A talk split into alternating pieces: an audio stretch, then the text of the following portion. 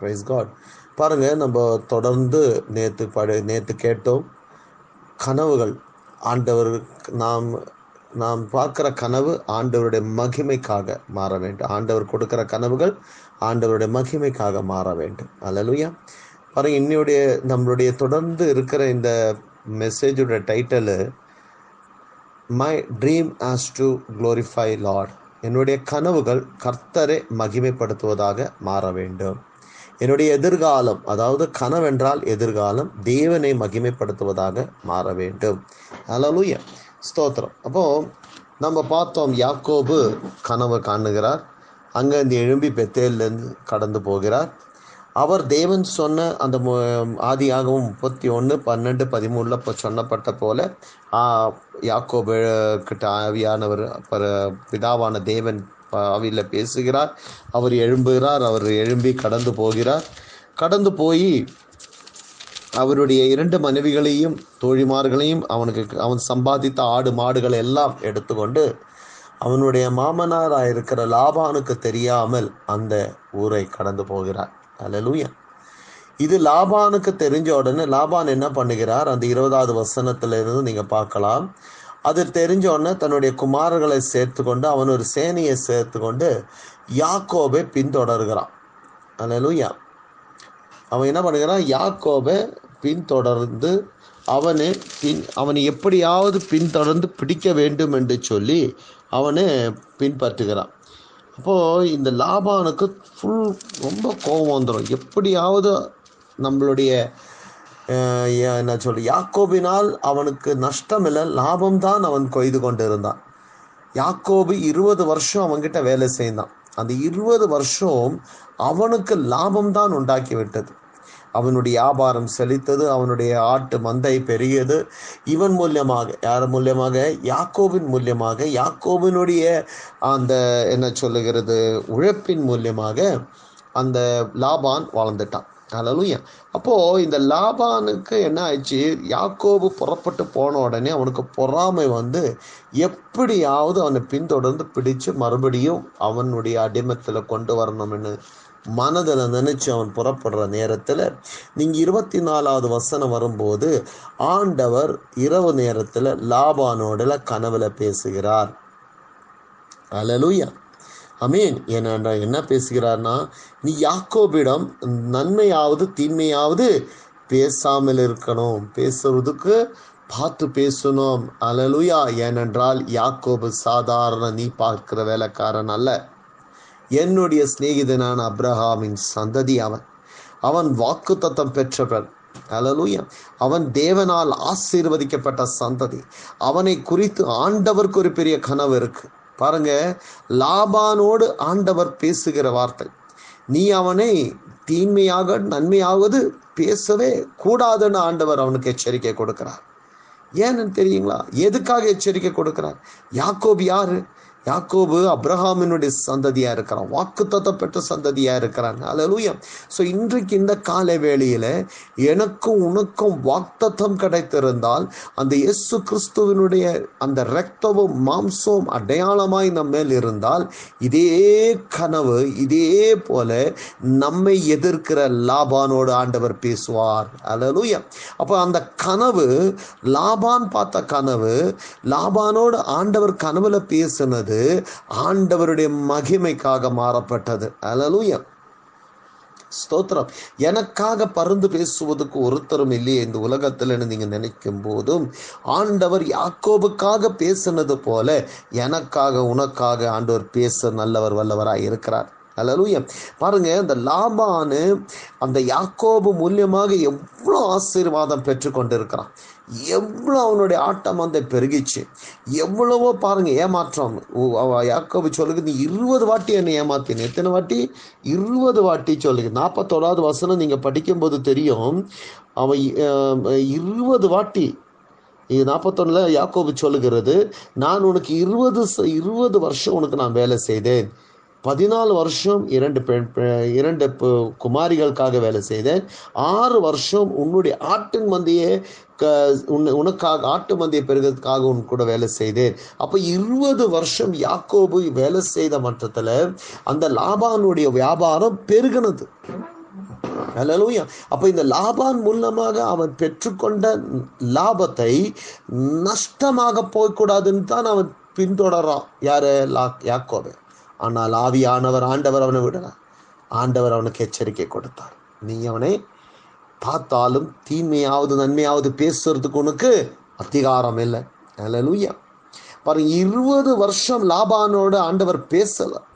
ஆனால் புறப்பட்டான். யாருடைய சத்தம் கேட்டு யாருடைய சித்தத்துக்காக யாக்கோபு புறப்பட்டான் என்றது ஆண்டவருக்கும் யாக்கோபுக்கு தெரியும்.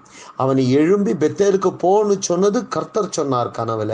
அந்த கர் கர்த்தர் சொன்ன அதே மாத்திரையில் யாக்கோபு எழும்பி புறப்படுகிறான். ஆனால் அந்த புறப்பாடுக்கு அல்லனா அந்த யாத்திரையில அல்லனா அந்த புறப்பாட்டுக்கு ரெஸ்பான்சிபிலிட்டி ஆண்டவர் எடுக்கிறார் பாருங்க. ஹalleluya அப்போ அவருடைய சித்தத்துக்கும் அவருடைய சத்தத்துக்கும் செவி கொடுத்து புறப்பட்ட யாக்கோபுக்காக ஆண்டவர் இரவு நேரத்தில் அவனுடைய எதிர்த்த சத்துருக்களோடு பேச ஆண்டவரால் கூடும். அலலூயா அமேன் என்னோட சேர்ந்து ராமின் சொல்லுங்க. அப்போ ஆண்டவருடைய சித்தத்துக்கும் ஆண்டவருடைய சத்தத்துக்கும் புறப்பட்டு இருக்கிற நீயும் நானும் அந்த அந்த அந்த தர்ஷனம் அந்த பயணத்துக்கு லாபானாகட்டும் யார் தடையா இருந்தாலும் ஆண்டவர் அவர்களோடு கனவுல பேசுவார். அலலூயா பிரைஸ் காட் இதுதான் இதுதான் ஆண்டவர் அந்த இடத்துல நிற்க வைக்கிற பெரிய ஒரு விஷயம் ஒரு பெரிய ஒரு காரியம். அல்லலூய். பாருங்க இன்னைக்கு இந்த யாக்கோபுடைய கதை அவனுடைய பயணம் அவனுடைய இரண்டாம் கட்ட பயணம் ஆரம்பிக்கிறது. அவன் முதல் கட்ட பயணத்தில் ஆண்டவர் அவனோட கனவு அவன் கொடுத்து அவனுக்கு கனவு கொடுத்து அவனுக்கு ஒரு ஏணியை காட்டி அந்த இடத்தை பெத்தேல் என்று ஒரு அபிஷேகத்தை பண்ணி ஒரு கல்லை நிற்க வைத்து அந்த இடத்துல ஒரு பொருத்தனை பண்ணி அவன் அந்த பயணத்தை ஆரம்பித்து இருபது வருஷம் முடிஞ்ச உடனே ஆண்டவர் கனவுல பேசி அந்த முப்பத்தி ஒன்று பதி பதிமூணு எல்லாம் பேசி ஆண்டவர் அவனை எழுப்பி தட்டி எழுப்பி மறுபடி பெத்தேலுக்கு கடந்து போ அங்கே உனக்காக வைத்திருக்கிற அந்த வாக்கு தத்தம் நீ என்னோடு பேசின எல்லா விதமான வாக்கு தத்தங்கள் அந்த இடத்துல நிறைவேறும் சொல்லி ஆண்டவர் என்ன பண்ணார்? அந்த பொருத்தனை எல்லாம் நிறைவேற்றும்படி ஆண்டவர் யாக்கோபை தட்டி எழுப்பி பெத்தேலுக்கு அனுப்பினார். அலலுயா அப்போ பெத்தேலுக்கு அனுப்பின ஆண்டவருக்கு பின்னால லாபான் போட்ட எல்லா திட்டங்களையும் ஆண்டவர் என்ன பண்ணுகிறார்? கனவுல போய் உடைக்கிறார் hallelujah praise God amen Isaiah நாற்பத்தி மூணு ஒன்றில் சொல்லப்பட்டது. புழுவாக இருக்கிற கிருமியாக இருக்கிற யாக்கோபே. ஹலலு உன்னை உருவாக்கணவன் நான் தான் உன்னை பேர் சொல்லி அழைத்தது நான் தான் ஹலலூயா அமேன் அப்போ யாக்கோபை ஆண்டவர் எப்படியெல்லாம் ஆண்டவர் நேசித்தார் பாருங்க. எவ்வளோ அன்பு செலுத்தி இருக்கிறார் பாருங்க. ஒரு சாதாரண காரியம் அல்லங்க. யாக்கோபை குறித்து இன்னும் நீங்கள் அதிகமாக படிங்க. நீங்கள் இன்னும் யாக்கோபை குறித்து ஆனால் இன்னும் அதிக அதிகமாக நீங்கள் படிக்கும்போது உங்களுக்கு இன்னும் தெரியும். யாக்கோபை கருவிலேருந்தே ஆண்டவர் பிரித்து வேறு தெரித்தெடுத்தார் அலலூயா எங்கேருந்து? கருவிலேருந்து. தாயின் கருவிலேருந்தே ரெண்டு ஜாதிகள் புறப்படும் ஆண்டவர் கொடுத்த வாக்கு தத்துவம் அவனுடைய தாயை பார்த்து அவனுடைய யாக்கோபுடைய தாயை பார்த்து ஆண்டவர் சொன்ன வார்த்தை இது. இன்றைக்கு என்னை கேட்டுக்கொண்டிருக்கிற என்னுடைய சகோதரி சகோதரிகளை ஆண்டவர் யாக்கோபுக்கு ஒரு பாதுகாப்பை கொடுத்தது போல. இன்றைக்கு ஆண்டவர் உனக்கு எனக்கு ஒரு பாதுகாப்பை தருகிறார். என் எனக்கு பின்னால தொடர்கிறவன் உனக்கு பின்னால தொடர்கிறவன் உன் மூலியமாக லாபத்தை கொண்ட கொள்ளை கொண்டவர்கள். உன் மூலியமாக உன்னை பயன்படுத்தினவர்கள். உன்னை பின்னால வந்து உன்னை நுகம் போட்டு இல்லை யோக் போட்டு இல்லைன்னா அவங்களுடைய அவங்களுடைய கீழே நிற்கணும்னு சொல்லி அவங்க கட்டுப்பாடில் உங்களை உட்கார வைக்க வேண்டும்னு சொல்லி பல திட்டங்கள் போட்டு உங்களை பின்தொடரும் போது இந்த இரவில் ஆண்டவர் கனவில் அவர்களோடு பேசுவார்கள். அலலூய அமீன் சொல்லுங்க. இன்னைக்கு இந்த கா இந்த கால வேலையில் எந்த இடத்துல எந்த லாபான் உங்களை பிடித்து வைத்து கொண்டு இருக்கிறார்கள் எந்த லாபானுக்களுக்கு நீங்கள் லாபத்தை பண்ணி கொண்டு இருக்கிறீர்கள் ஹலலூய தேவனுடைய சத்தத்தை கேட்டு தேவனுடைய சுத்தம் செய்ய வேண்டும் என்று சொல்லி நீங்கள் இன்றைக்கே உங்களுடைய பயணம் ஆரம்பித்து வைத்திருந்தால் அதை தடை செய்ய ஒருவனாலும் முடியாது. ஹலலூய ஒருவனாலும் முடியாது. அதுதான் இன்றைக்கு இந்த கனவுடைய அர்த்தம். அப்போ லாபானோடு கனவுல பேசின தேவன் யாக்கோபோடு கனவுல பேசின தேவன் இன்றைக்கு நமக்காக ஆண்டவர் கனவுல மற்றவர்களோடு பேச போகிறார். அலலூய அமேன் ஸோ நம்முடைய கனவுகள் நாம் பார்க்குற கனவுகள் இல்லை ஆண்டவர் கொடுக்கிற கனவுகள் கனவுகள் அது கனவுகள் ஆண்டவர்க்கென்று மகிமையாக மாறட்டும். அலலூயா ரைசலாட் நாம் செபிக்கலாம் இந்த கால வேளையில். தொடர்ந்து நீங்கள் இந்த கனவுகளை குறித்து கேட்கலாம். இன்னும் யாக்கோபுடைய கனவுகள் இங்கே முடிஞ்சிச்சு. அதோடு இன்னும் நாளிலேருந்து யோசப்பு பார்த்த கனவுக்குள்ளே நம்ம கடந்து போகலாம் ஹலலூயா ப்ரைஸ் த லார்ட் ஸ்தோத்திரம் நம்ம ஜெபிக்கலாம். கர்த்தரே இதோ இந்த காலை வேளையில் அப்பா என்னோடு கூட ஜெபிக்கிற ஒவ்வொரு குடும்பத்தையும் உங்களோட கருத்தில் ஒப்பு கொடுக்குறோம். கடபாரத்தினாலோ ஆண்டவரே வியாதியினாலோ துன்பத்தினாலோ பிள்ளைகளை ஸ்கூலுக்கு விட முடியாமல் தடப்பட்டு இருக்கிறார்களோ வாடகை கட்ட முடியாமல் லோன் அமௌண்ட் கட்ட முடியாமல் இன்ஸ்டால்மெண்ட் கட்ட முடியாமல் இஎம்ஐ கட்ட முடியாமல் எந்த இடத்தில் தடையாய் நிற்கிறார்களோ அந்த இடத்தில் தேவனோட வழியை திறந்து கொடுக்க போகிறதுக்காக நன்றி ஆண்டவரே. அநேக பிள்ளைகள் வேலை செய்கிற இடத்துல லாபானை போல அநேக எஜமானுகள் இன்றைக்கு இருக்கிறாங்கப்பா. இந்த பிள்ளைகள் மூலம் எப்படியெல்லாம் லாபத்தை கொய்தெடுக்கலாம்? இந்த பிள்ளைகளுக்கு ஓவர் டியூட்டி கொடுத்து எப்படியெல்லாம் ஆண்டவரே லாபத்தை நம்ம எடுக்கலாம்? ஒரு டாஸ்க் மாஸ்டரை போல ஆண்டவரே அவர்கள் பின்னே நின்று அவங்களுடைய நேரத்தை உண்ணுவதுக்கோ உறங்குவதுக்கோ நேரம் கொடுக்காதபடி ஆண்டவரே ஒரு கிளாஸ் தண்ணி குடிக்கிறதுக்கு கூட நேரம் கொடுக்காதபடி ஆண்டவரே அப்பா அந்த நேரத்தை எல்லாம் வேலைக்கென்று பயன்படுத்தி கொண்டிருக்கிற அநேக எஜமானான லாபானுகள் இன்றைக்கு எழும்பியிருக்கிறாங்கப்பா. ஆனால் உங்கள் பிள்ளைகளோடு நீ பேசுமா? ஆண்டவரே. உங்கள் பிள்ளைகளை திடப்படுத்தும் ஆண்டவரே. தைரியப்படுத்தும் ஆண்டவரே. அப்பா ஸ்தோத்திரம் ஸ்தோத்திரம். உம்முடைய பிள்ளைகள் ஆண்டவரே எந்த விஷயத்தில் அடிமைப்பட்டு இருக்கிறார்கள்? எந்த எஜமானுக்கு அவங்க அடிமைப்பட்டு இருக்கிறார்கள்? ஆனால் இந்த இயேசு இந்த இந்த இன்னைக்கு இன்னைக்கு இந்த கால வேளையில் இயேசுவின் நாமத்தில் அவங்கள நான் ரிலீஸ் பண்ணுகிறேன் அப்பா. ஆண்டவரே அப்பா வே வீட்டில் இருந்து வேலை செய்யும் போதாகட்டும் ஆஃபீஸில் போய் வேலை செய்கிறவர்களாகட்டும் ஆண்டவரே வேறு எந்த விஷயத்தில் வேலையில் இருக்கிறவர்களாகட்டும் நர்ஸ் டியூட்டிகள் ஆகட்டும் டாக்டர்ஸுகள் ஆகட்டும் ஆண்டவரே எந்த இடத்துல எந்த எந்த எந்த இடத்துல அவங்க வேலை செய்தாலும் ஆண்டவரே ஒரு சுதந்திரத்தோடு ஒரு ஃப்ரீடமோடு வேலை செய்யும்படி ஒவ்வொருத்தரும் நீ ஆசீர்வதிக்க வேண்டும் என்று செபிக்கிறேன் தகப்பனே. எல்லாரையும் விட கரத்தில் ஒப்பு கொடுக்குறோம் அப்பா. எல்லாருடைய பாவங்களையும் குறைகளையும் கழுகி எல்லாரையும் நீ பரிசுத்தப்படுத்த மாற்றி ஆண்டவருடைய சமூகத்துக்கு நீ அதிகமாய் கொண்டு வர வேண்டும் என்று ஒரு எழுப்புதலை கொண்டு வர வேண்டும் என்று உடைய கருத்தில் ஒப்பு கொடுக்கிறோம் தகப்பனே. ஆண்டவரே ஸ்தோத்திரம். இதோ இந்த காலை வேளையில எல்லாவரையும் நீ ஆசீர்வதியும் பலப்படுத்தும். ஆண்டவரே ஸ்தோத்திரம். இந்த செய்தியை கேட்டு இந்த செய்தியோடு செபித்து கொண்டு இருக்கிற ஒவ்வொரு குடும்பத்திலையும் ஒரு விடுதல் உண்டு ஆகட்டும் என்று நான் செபிக்கிறேன் அப்பா. ஆண்டவர் கருத்தில் ஒப்பு கொடுத்து பிதா குமாரன் பர்சுதாவி நாமத்தில் ஜெபிக்கிற நல்ல தகப்பனே. Amen amen have a blessed day brothers and sister God bless you all hallelujah praise Lord ஸ்தோத்ரம் எல்லாருக்கும் என்னுடைய காலை வணக்கம் இந்த கா மறுபடியும் ஒரு நாள் கூட ஆண்டவர் நமக்கு தந்திருக்கிறார். நாம் தொடர்ந்து நாம் படித்து கொண்டு தியானித்து கொண்டு வந்து கொண்டு இருக்கிற விஷயம் சொப்பனங்களை குறித்து நாம் கண்டு கொண்டு இருக்கிறோம் இன்னும் யோசேப்போட சொப்பனங்கள் யோசேப்புக்காக ஆண்டவர் காட்டின சொப்பனங்கள் எதுவும் முடியலை. பாருங்க நேற்று நம்ம அந்த பானை பாத்திரம் காணும் அப்பா காரணம் கனவை கண்டு நம்ம அதை பற்றி பேசணும். இப்போது ஆதியாமம் நாற்பத்தி ஒன்றில் நம்ம வரோம் ரெண்டு வருஷம் முடிந்து அதாவது அவனுடைய முப்பத்தோ மு- நாற்பதாவது அத்தியாயம் முடிஞ்சு நாற்பத்தொன்று ஆரம்பிக்கிறது இப்படி ரெண்டு வருஷம் முடிஞ்சு. அப்போ இந்த ரெண்டு வருஷமும் யோசிப்பு திரைச்சாலையில் இருக்கிறார். இந்த ரெண்டு வருஷம் அவனை என்ன நீங்கள் அரசனிடம் போய் என்னை பற்றி சொல்லணும்னு சொல்லி கொடுத்த அந்த பானை பாத்திரனும் அவனை ரெண்டு வருஷம் மறந்துட்டாங்க. காலம் போயின்னு இருக்கு அப்போ ஃபாரோன் ஒரு சொப்பனத்தை காணுகிறான். நல்ல கொழுத்து ஏழு மாடுகள் வயலிலிருந்து வந்து கொண்டிருக்கிறது. அதுக்கு பின்னால் மெலிஸ் மெலிசான ரெண்டு மா ஏழு மாடுகள் அதுக்கு பின்னால் வந்து கொண்டு இருக்கிறது அப்புறமா இன்னொரு கனவு காணுகிறான். ஏழு கதிர். நல்ல வயலில் எல்லாம் தீ தீஞ்சு போச்சு. அதில் ஏழு கதிர் எழும்பி வரும். இந்த இந்த இந்த சொப்பனத்துக்கு வியாக்கியானம் கொடுக்க அங்கே யாருமே இருக்கல அந்த ராஜ்யத்தில். அநேக சாஸ்திரிமார்களையும் அநேகரை அவன் கூப்பிட்டான்.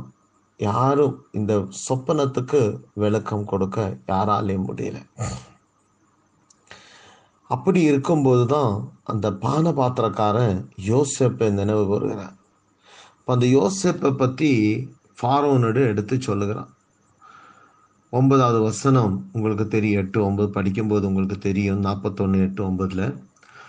அப்போ ஃபாரோன் சொல்லுகிறார் அந்த யோசப்புன்றவனை என்றவனை நீங்க கூப்பிட்டுன்னு வாங்கணும். இப்போ இந்த யோசப்பு அவனுடைய திரைச்சாலையிலிருந்து அவனை குளிப்பாட்டி முடியெல்லாம் வெட்டி அவனை கொண்டு வராங்க. அவனை கொண்டு வந்து ராஜாவின் முன்னால் நிற்க வைக்கிறாங்க. ராஜா அவன் ராஜா கண்ட தர்ஷனத்தை அந்த சொப்பனத்தை யோசிப்புக்கு சொல்கிறாங்க இப்போ நீங்கள் அது இருபது பதினாலு பதினஞ்சு இருபது இருபத்தி நாலு வரைக்கும் நீங்கள் படிக்கும் போது அவன் ராஜா வந்து யோசிப்பிடம் சொப்பனத்தை குறித்து சொல்லுவது தான் கேட்கிறான். ஓ இன்னைக்கு என்னை கேட்டுக்கொண்டிருக்கிற சகோதரி சகோதரிகளே இப்போது யோசேப்புடைய யோசேப்புக்காக ஆண்டவர் காட்டின சொப்பனங்கள் இந்த இடத்துல நிறைவேற போகுது. பாருங்க அவன் சொன்ன வியாக்கியானம் இப்படிதான். ஏழு மாடு ஏழு வருஷத்தை குறிக்குது நல்ல செழிப்புள்ள ஏழு வருஷமும் வறுமையற்ற ஏழு வருஷம் வரப்போகிறது அப்படின்னு சொல்லி அந்த வியாக்கியானம் அந்த அந்த கணவருடைய வியாக்கியானம் சொல்லுகிறான் இதெல்லாம் கேட்ட பிறகு ஃபாரோனுக்கு ஒரு உண்மை ஒரு ஒரு உறுதி அவனுக்குள்ள ஆயிடுச்சு இவன் சாதாரண மனுஷன் கிடையாது. இவனுக்குள்ள தேவ ஆவி இருக்குன்றது அவர் புரிஞ்சுக்கினார். அப்போ தேவ ஆவி இருக்கிறவனால தான் இதெல்லாம் இப்படி வியாக்கியானம் பண்ண முடியும். பாருங்க ஃபாரோன் வந்து யோசிப்பிடம் சொல்ல நீ நான் கண்டிருக்கிற சொப்பனம் யாராலையும் அதை விவரிக்க முடியல அது வியாக்கியானம் பண்ண முடியல. ஆனால் நீ அது பண்ணணும்னு சொல்லும்போது நான் அல்ல சொல்லுறது கர்த்தர் தான் உன் சொப்பனத்துக்கு வியாக்கியானம் பண்ணி கொடுக்கிறான் என்று. அப்போ யோசப் அந்த இடத்துலையும் தன்னை கீழ்ப்படுத்தி சொல்லுகிறான். அவனுக்கு அந்த பெருமை இல்லை. கர்த்தர் தான் இன்னைக்கு உன்னோடு பேசுவார். நான் அல்ல பேசுறது கர்த்தர் தான் பேசுவார். அப்போ என்னை கேட்டுக்கொண்டு இருக்கிறேன் சகோதரி சகோதரி. இன்னைக்கு உங்களோடு பேசிக்கொண்டு இருக்கிறது இந்த சத்தம் நீங்கள் கேட்கும் நீங்கள் நம்பணும். கர்த்தர் தேவ ஆவிதான் எங்களோடு பேசிக்கொண்டு இருக்கிறார் என்று நீங்கள் நம்பணும். அலலூயா பாருங்க யோசப்புடைய யோசப்புக்காக யோசப்புடைய அந்த அந்த சொல்றது அவனுடைய ஸ்திதி மாற வேண்டும். இல்லைன்னா அவன் திறச்சாலையில வெளியே கொண்டு வர்றதுக்கு ஃபாரோன் ஒரு கனவை ஆண்டவர் அவனுக்கு ஃபாரோனுக்கு ஒரு கனவை கொடுக்கிறான் அதுக்கு அந்த அந்த கனவுக்கு அந்த ராஜ்யத்தில் யாராலையும் வியாக்கியானம் பண்ண முடியாது. ஆனால் அந்த இடத்துல யோசிப்பு வரார். அந்த யோசிப்பு அந்த கனவுக்கு அர்த்தத்தை சொல்லுகிறார். அந்த அர்த்தத்தை கேட்ட உடனே ஃபாரோனுக்கு ரொம்ப சந்தோஷம் ஆயிடுச்சு. ஏன்னா அவன் சொல்கிற முப்பத்தி ஏழு முப்பத்தி ஏழாவது வசனம் இப்படி சொல்லுகிறது. அவனை பார்த்த உடனே ஃபாரோனுடைய ஃபாரோன் தன்னோட தம்முடைய ஊழியக்காரோடு சொல்லுகிறான் இவன் தேவ ஆவி உள்ள மனுஷன் தேவ ஆவி பெற்று கொண்டிருக்கிற மனுஷன் என்று யோசிப்பை பார்த்து சொல்லுகிறார். ஏனென்றால் சாதாரண மனுஷனால் இது விளக்க முடியாது. ஆனால் இவனுக்குள்ள தேவ ஆவி இருக்குன்றது அவன் நம்பினான். அப்ப தேவ ஆவி இருக்கிற ஒரு மனுஷனை அவனுடைய ராஜ்யத்துல இந்த வரப்போகிற செழிப்பு காலத்திலும் வரப்போகிற வறுமை காலத்தில் அவனை தலைமை தாங்கி இந்த ராஜ்யத்தில் வைத்தால் இந்த ராஜ்யம் முன்னேறும் என்று ஃபாரோனுக்கு தெரிஞ்சிச்சு. அப்போது ஃபாரோன் கட்டளை இடுகிறார். இவன் இவன்தான் இந்த ராஜ்யத்துக்கு இரண்டாமன். என்னுக்கு அப்புறமா இவன் தான் அப்படி சொல்லி அவன் கைக்கு ஒரு முத்திர மோதிரத்தை கொடுக்கும் போது அவன் எல்லாரும் வந்து நாற்பது நாற்பத்தி ரெண்டெல்லாம் நீங்கள் படிக்கும்போது அந்த ஃபாரோன் வந்து அந்த முத்திர மோதிரத்தை அவனுக்கு அணிஞ்ச உடனே அங்கே நின்றிருக்கிற எல்லா மிஸ்ரேமரில் ஜனங்களும் ராஜ்யத்தில் இருக்கிற மந்திரிகளும் எல்லாம் அவனுக்கு முழங்கால் மடக்கிறாங்க பாருங்க. இன்றைக்கு காலை வரைக்கும் அவன் திறச்சாலையில் இறந்தான் ஆண்டவர் ஒருவனை உயர்த்த வேண்டும் என்று மனசில் நினைச்ச உடனே அவனுடைய வாழ்க்கை எப்படி மாறுது பாருங்கள் அவனுடைய பொசிஷன் எப்படி மாறுது பாருங்க. அவனுடைய ஸ்டோரி எப்படி சேஞ்ச் ஆகுது பாருங்க. அவனுடைய அவன் மேல் ஆண்டவர் வைத்திருக்கிற தர்ஷனம் எப்படி நிறைவேறுது பாருங்க.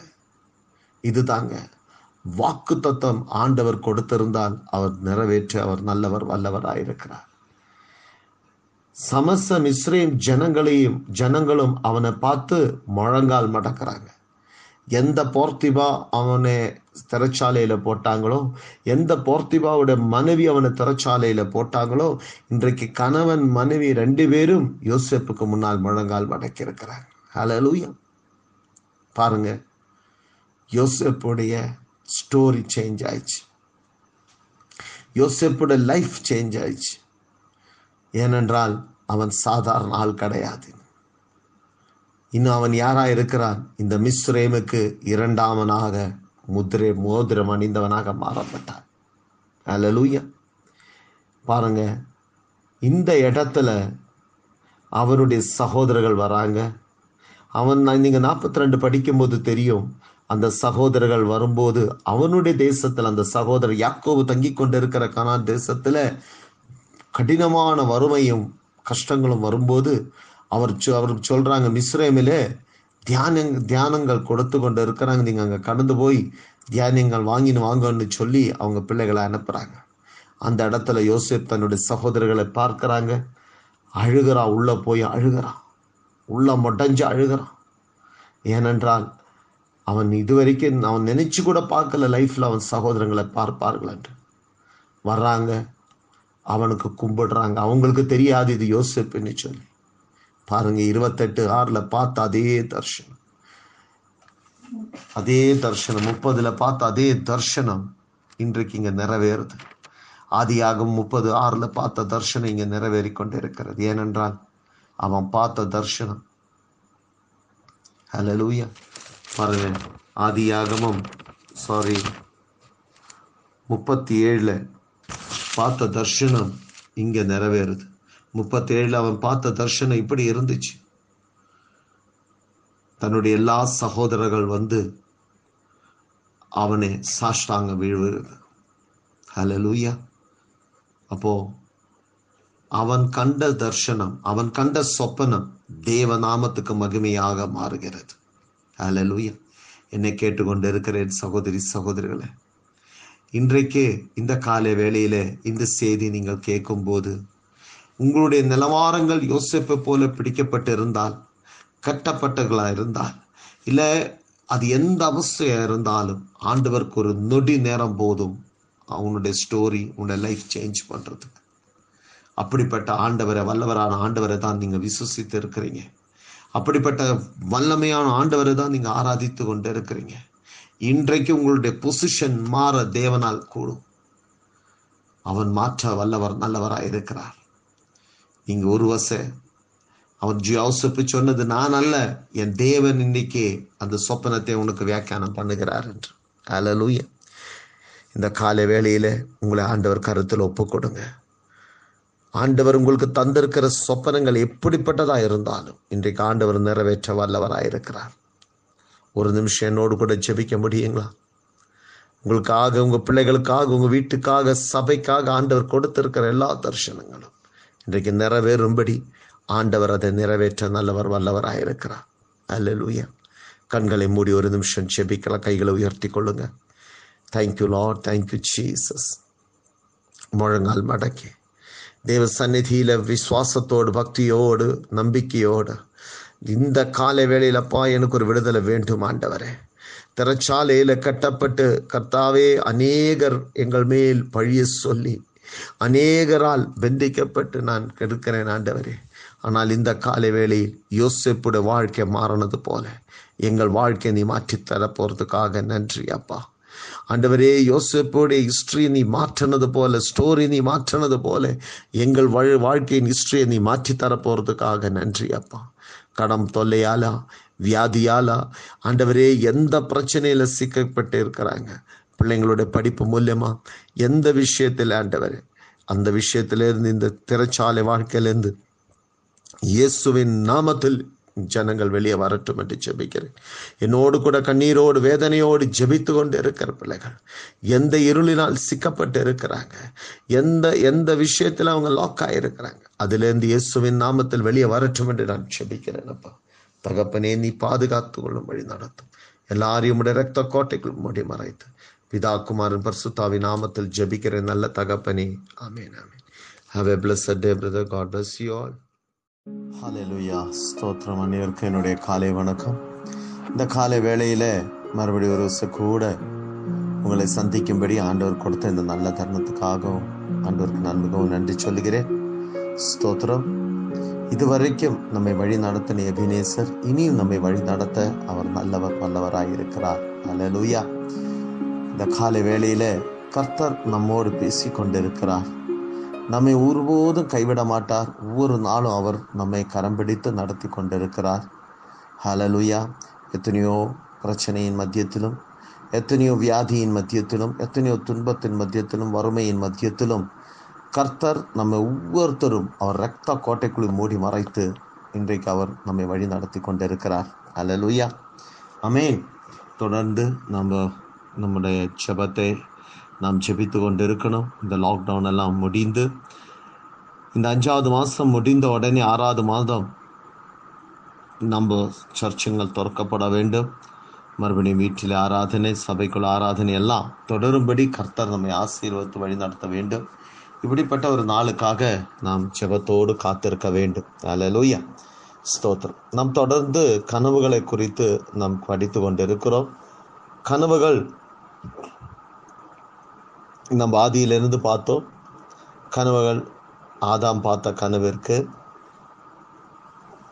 அதுக்கு பிற்பாடு யாக்கோபுடைய கனவுகள் யோசப்புடைய கனவுகள் இப்படி விதவிதமான கனவுகளை குறித்து நாம் கேட்டோம். தொடர்ந்து நம்ம இந்த கனவுகளை குறித்து நாம் படிக்கலாம். அலலூய பரிசுத்தாவியானவர் எப்படி நடத்துகிறாரோ அப்படி நம்ம கற்றுக்கொண்டு போகலாம் அலலூய இன்றைக்கு நான் என்னோட மனதில் இப்படி தோணிச்சு நாம் இவ்வளோ நாள் கற்றுக்கொண்ட அந்த கனவு கனவுகளில் ஆண்டவர் எல்லா கனவும் ஆண்டவருக்கு மகிமையாகும்படி ஆண்டவர் செய்தார். அலலூய அமீன் முதலாவது அப்ரஹாமுக்கு உடைய மனைவி சாரால காப்பாற்றுவதற்காக அப் அமேலுக்கு அரசனுக்கு ஆண்டவர் கனவை கொடுத்து அந்த குடும்பத்தை ஆண்டவர் விடுவிக்கும்படி ஆண்டவர் ஒரு கனவை கொடுக்கிறார். ஒருவனை தப்பி பாவத்தில் இருந்து தப்பி செல்லும்படியும் அதே போல அப்ரஹாமுடைய மனைவியை அப்ரஹாமுடைய சொத்தை யாரும் தொடாதபடியும் ஆண்டவர் பாதுகாக்கிறார். அல்லலுயா. இரண்டாவது நாம் பார்க்கிறோம் யாக்கோபுடைய கனவு. அவன் வந்து வா அவனுடைய பயணம் ஆரம்பித்த உடனே அந்த முதல் இரவில் அவன் படுத்து கொண்டிருக்கிறான் அந்த அந்த இடத்துல ஒரு தலையை த ஒரு கல் எடுத்து தலையில் வைத்து அவன் தூங்குகிற நேரத்தில் வானம் திறக்கப்பட்டிருக்கிறது. அவன் பார்க்கிறான். அலலூயா ஒரு ஏணியை பார்க்கிறான். அது காலையில் எழும்பி அது பெத்தேல் என்று அவன் அதுக்கு ஒரு பேரை கொடுத்து அந்த இடத்துல ஒரு யாகத்தை கொடுத்து அவன் அங்கேருந்து புறப்படுகிறான். சுமார் ஏழு ஏறக்குறைய ஏழு இருபது வருஷம் முடிந்த உடனே ஆண்டவர் மறுபடியும் அவனை ஞாபகப்படுத்துகிறார் நீ பெத்தேலுக்கு எழும்பி போ என்று சொல்லு. ஏனென்றால் ஆண்டவர் ஒவ்வொரு கனவும் ஒவ்வொரு தர்ஷனங்களும் நமக்கு தருவது ஒரு அர்த்தம் இருக்கு. அது நிறைவேறதுக்கு காலங்கள் இருக்கு சமயங்கள் இருக்கு. ஏற்ற நேரத்தில் ஏற்ற காலத்தில் தன்னுடைய தான் கொடுத்த தர்ஷனம் அது அன்றைக்கே நிறைவேறும். அலலூயன் அமீன் பாருங்க இன்றைக்கு ஒருவனுக்கு ஆண்டவர் கனவையும் தர்சனத்தையும் கொடுத்திருந்தால் அது நிறைவேற்ற ஆண்டவரால் கூடும். அலலூய பாருங்க அபிஷேக பெற்றவனுக்கும் கனவுகள் கொடுக்கிறவனுக்கும் ஆண்டவர் ஒருபோதும் ஆண்டவர் கைவிட மாட்டார். பாருங்க யாக்கோவுக்கு ஆண்டவர் கனவு கொடுத்தது போல மறுபடியும் ஆண்டவர் என்ன பண்ணார்? எழுப்பி பெத்தலுக்கு கொண்டு வந்தார். அலலூயா அப்போ அவன் பத்தேலுக்கு வந்த நேரத்தில் லாபான் அவனை பின்தொடரும் போதும் லாபானோடும் ஆண்டவர் கனவுல பேசுகிறார். நன்மையாவது தீன்மையாவது அவனோட நீ பேசக்கூடாது என்று சொல்லி அலலூயா அப்போ யாக்கோபுக்கு எதிராய் நின்ற சேனையை இல்லைன்னா யாக்கோபை பின்தொடர்ந்த லாபானியும் கனவுலோடு ஆண்டவர் பேசி அவனை அகற்றுகிறார். அலலூயா இத்தனை கனவுகள் கதைகள் நம்ம கேட்டோம். கடைசியில யோசிப்போட கனவு வந்தது. அந்த கனவு ஆண்டவர் அவனுக்கு கொடுக்கும்போது அவனுக்கு தெரியல. ஆனால் வருஷம் முடிந்து நீங்கள் நாற்பத்தி ரெண்டு ஒன்பதில் வரும்போது யோசேப்பு தான் அந்த கனவை நினைவு கூர்ந்தார். ஹலலூயா அவனுடைய சகோதரர்கள் வந்து அவனை பணிந்திடும்போது அவன் வந்து அந்த நாற்பத்தி ரெண்டாவது அத்தியாயம் வரும்போது சாப்டர் ஃபார்ட்டி டூ வேர்ட்ஸ் நைனில் வரும்போது அவன் அந்த கனவை நினைவு கூறுகிறான். ஹலலூயா அமீன் அப்போ அந்த கனவு அப்போதுதான் அவன் நினைவு கூறுகிறது. ஏனென்றால் அந்த கனவு அன்றைக்கு நிறைவேற போகிறதுக்கு முன்னாலே அவன் கொஞ்சம் நேரம் அவன் கடந்து வந்த பாதைகளை அவன் நினைச்சு பார்த்தான். ஒவ்வொரு பாதையும் ஆண்டவர் கொண்டு வர்றது அந்த கனவுக்கு ஏற்றதாய் இருந்தது ஏன்னா அவனுக்கு தெரியல அது அப்படி இருந்தது தான் என்ன நினைச்சான்? எல்லாம் விதி என்று நினைச்சு அவனுடைய பயணமாக இருந்தது. ஆனால் முதல்ல அவனை கணத்துக்குள்ள போடுறதும் அதுக்கு அந்த கனவுக்கு ஒரு அடிஸ்தான ஒரு ஃபவுண்டேஷன் போடப்பட்டது. அங்கே இருந்து அவர்கள் அந்த வழிபோக்கில் விற்றவர்களுக்கு அது ஒரு அடிஸ்தான ஒரு ஒரு ஃபவுண்டேஷன் போட்டு இருக்கிறது அந்த கனவுக்கு அங்கே இருந்து மிஸ்ரேமா இருக்கிற போர்த்திபா வீட்டில் விற்கப்பட்டதும் அது ஒரு அடி அது அது ஒரு அட்- ஒரு ஃபவுண்டேஷன் போட்டு இருக்கிறாங்க அந்த கனவுக்கு. ஆனால் அப்போதெல்லாம் அவன் ஆண்டவர்கிட்ட கேட்டிருக்கல எனக்கு என்ன இந்த அநியாயமான துன்பம்? எதுக்கு இந்த கஷ்டம்? எதுக்கு இந்த வருத்தம்? அவனை ஒரு விலை பேசி வாங்கும்போது கூட அவன் எதிர்த்து அழுந்திருக்கலாம். புரியுதுங்களா? அப்போ அதெல்லாம் நடந்து கொண்டு இருந்தது ஒரு ப்ரொசஸிங் நடந்து கொண்டு இருக்கு பின்னால இந்த கனவு வந்து முடிக்கணும். அதுக்காகவே ஆண்டவர் ஆரம்பித்து வைத்த ஒவ்வொரு கட்டங்கள். இன்றைக்கு நாம் பயணம் செய்து கொண்டிருக்கிற நம்முடைய துக்கங்கள் ஆகட்டும் நம்ம பிரிந்து போனவர்கள் ஆகட்டும் நம்மை வேர்திரிந்தவர்கள் ஆகட்டும் இல்லை நம்மை மறந்து போனவர்கள் ஆகட்டும் இல்லை நம்ம இந்த பக்கம் வழிகள் நம்முடைய கடினமான சோதனையில் கடினமான வேதனையில் கூட யாரும் இல்லாமல் இருக்கும் போதும் நாம் ஒன்று தெரிஞ்சு கொள்ள வேண்டும். ஆண்டவர் நம்மை காட்டின தரிசனங்கள். நமக்கு கொடுத்த வாக்கு தத்துவம் நம்மோட ஆண்டவர் பேசின அந்த ப்ராமிஸ் வேர்ட்ஸ் இதெல்லாம் வந்து நிறைவேறும்படி ஆண்டவர் ஃபவுண்டேஷனை போட்டு கொண்டிருக்கிறார்.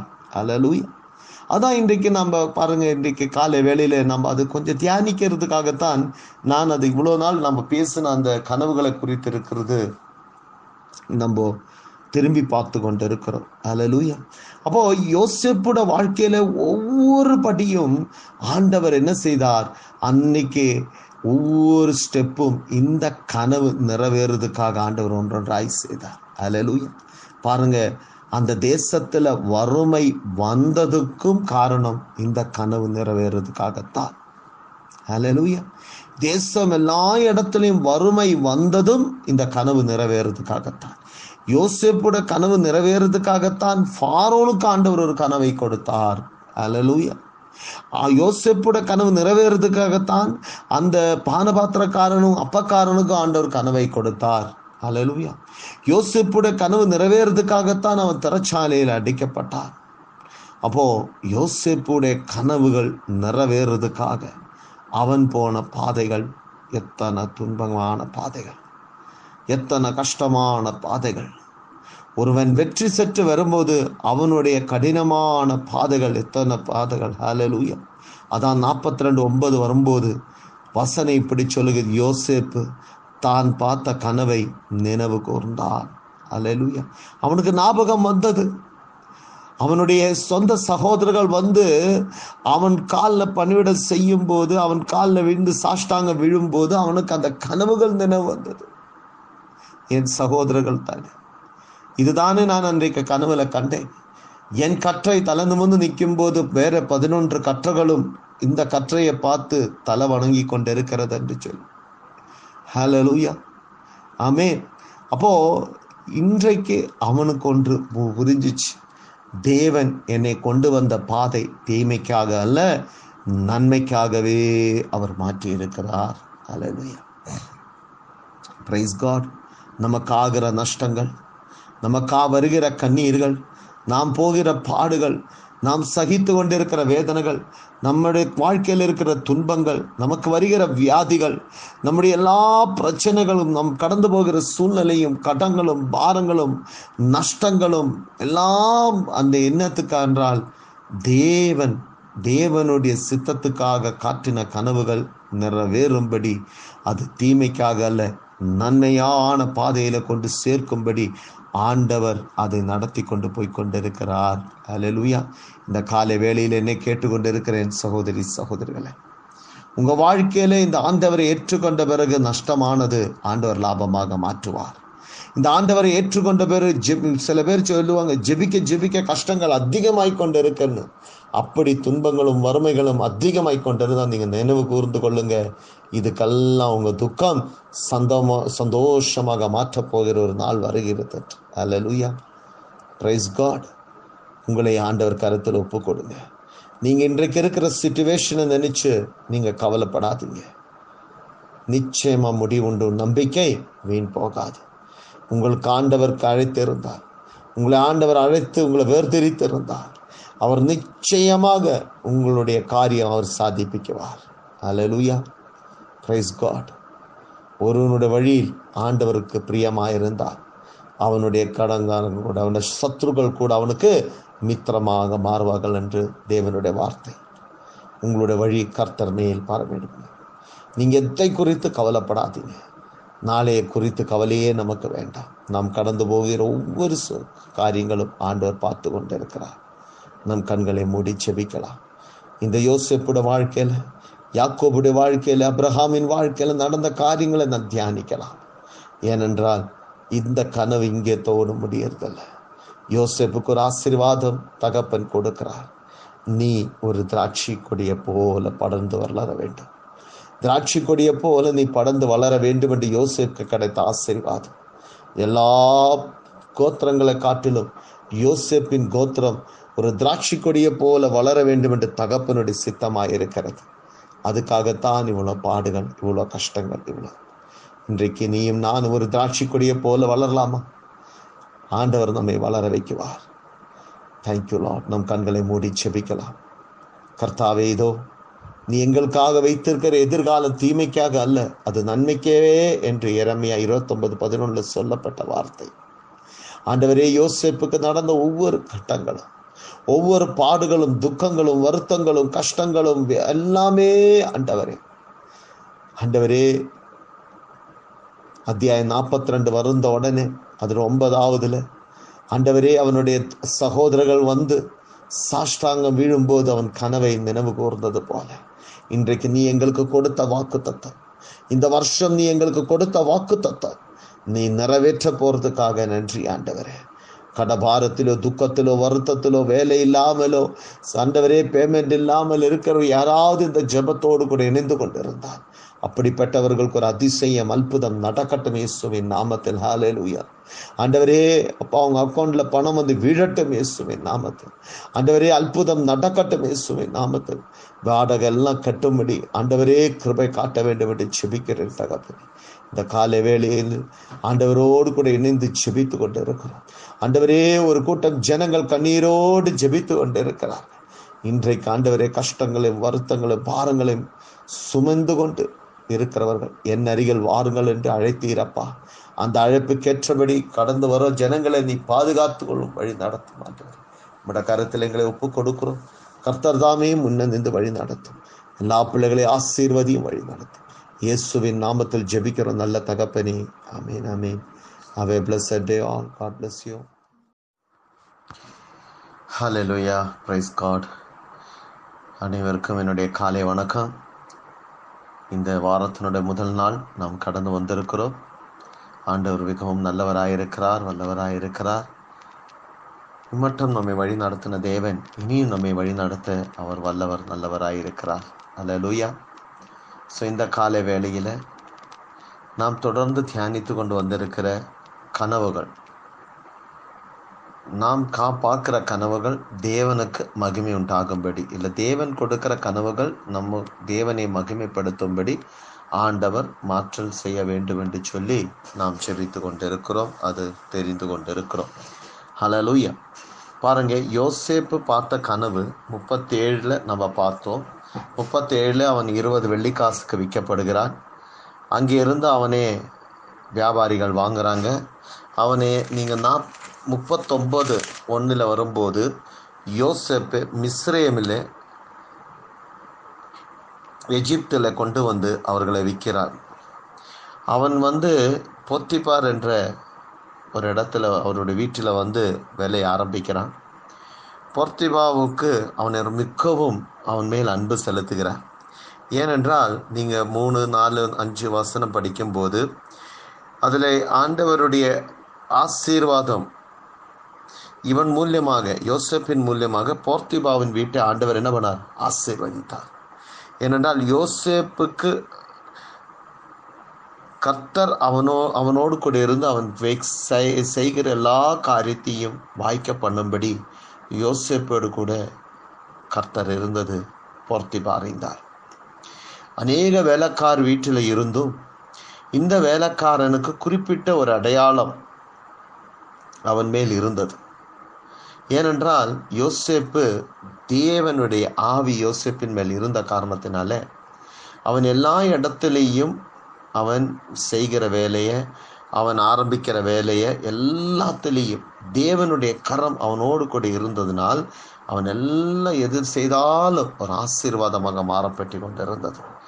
அப்போ போர்த்திவா நீங்கள் ஏழாவது வசனம் ஆறாவது வசனத்தில் இப்படி சொல்லுகிறது போர்த்திபா வந்துட்டு அந்த யோசேப்புக்கு எல்லா அதிகாரத்தையும் கொடுக்குறான். எல்லா விதமான அதிகாரத்தையும் அவனுக்கு கொடுக்குறான். அதாவது அதிகாரம் என்றால் நல்ல வேலைக்காரன். அவன் கீழே எல்லாத்துக்கும் அவன் கையிட்டு செய்கிற வேலையில் ஒரு ஆசீர்வாதம் இருக்கு. அவனை அவ்வளோ நம்புகிறான். அவ்வளோ நம்பும்போது அவனுடைய மனைவி தவறான ஒரு பார்வை யோசப்பின் மேல் விழுந்தது என்று ஏழாவது ஏவாசனம் நம்ம பார்க்குறோம். அதனால ஏழாவது வசனம் நீங்கள் பா பார்க்கும்போது போர்த்திபாவோட மனைவியின் தவறான பார்வை யோசப்பின் மேல் விழுந்தது. ஏனென்றால் அவன் பார்க்க அழகற்றவனாக இருந்தவன் அழகுள்ளவனாக இருந்ததுனால அவன் மேல் மனை அந்த போர்த்திபாவோட மனைவியின் கண்ணு அவன் மேல் விழப்பட்டது. ஆனால் அவன் அந்த இடத்துல இருந்து தப்பி செல்லி ஓடுகிறான். பாபத்தை விட்டு யோசப் ஓடுகிறான். ஏனென்றால் அவன் சொல்லுகிறான் நான் என் தேவனுக்கும் பாவம் செய்ய மாட்டேன் இந்த வீட்டில் எனக்கு எல்லாத்துக்கும் அதிகாரம் உண்டு. ஆனால் நான் தேவனுக்கு பாவம் தேவனோடு எதிர்த்து நான் பாவம் செய்ய மாட்டேன்னு ஒன்பது பத்து வசனம் நீங்கள் பார்க்கலாம். அலலூய இது வந்து அவனை தவறி கொண்டு போய் அந்த மனைவி போர்த்திபாவோட மனைவி அந்த போர்த்திபாவிடம் இவன் சரியில்லை இவன் என்ன கெடுக்க வந்தான்னு சொல்லி இவன் மேலே பழிய சொல்லி இவனை திரைச்சாலையில் போட்டுடுறாங்க ஆனால் யோசேப்பு திரைச்சாலையிலையும் உண்மை உள்ளவனாக இருந்தான்.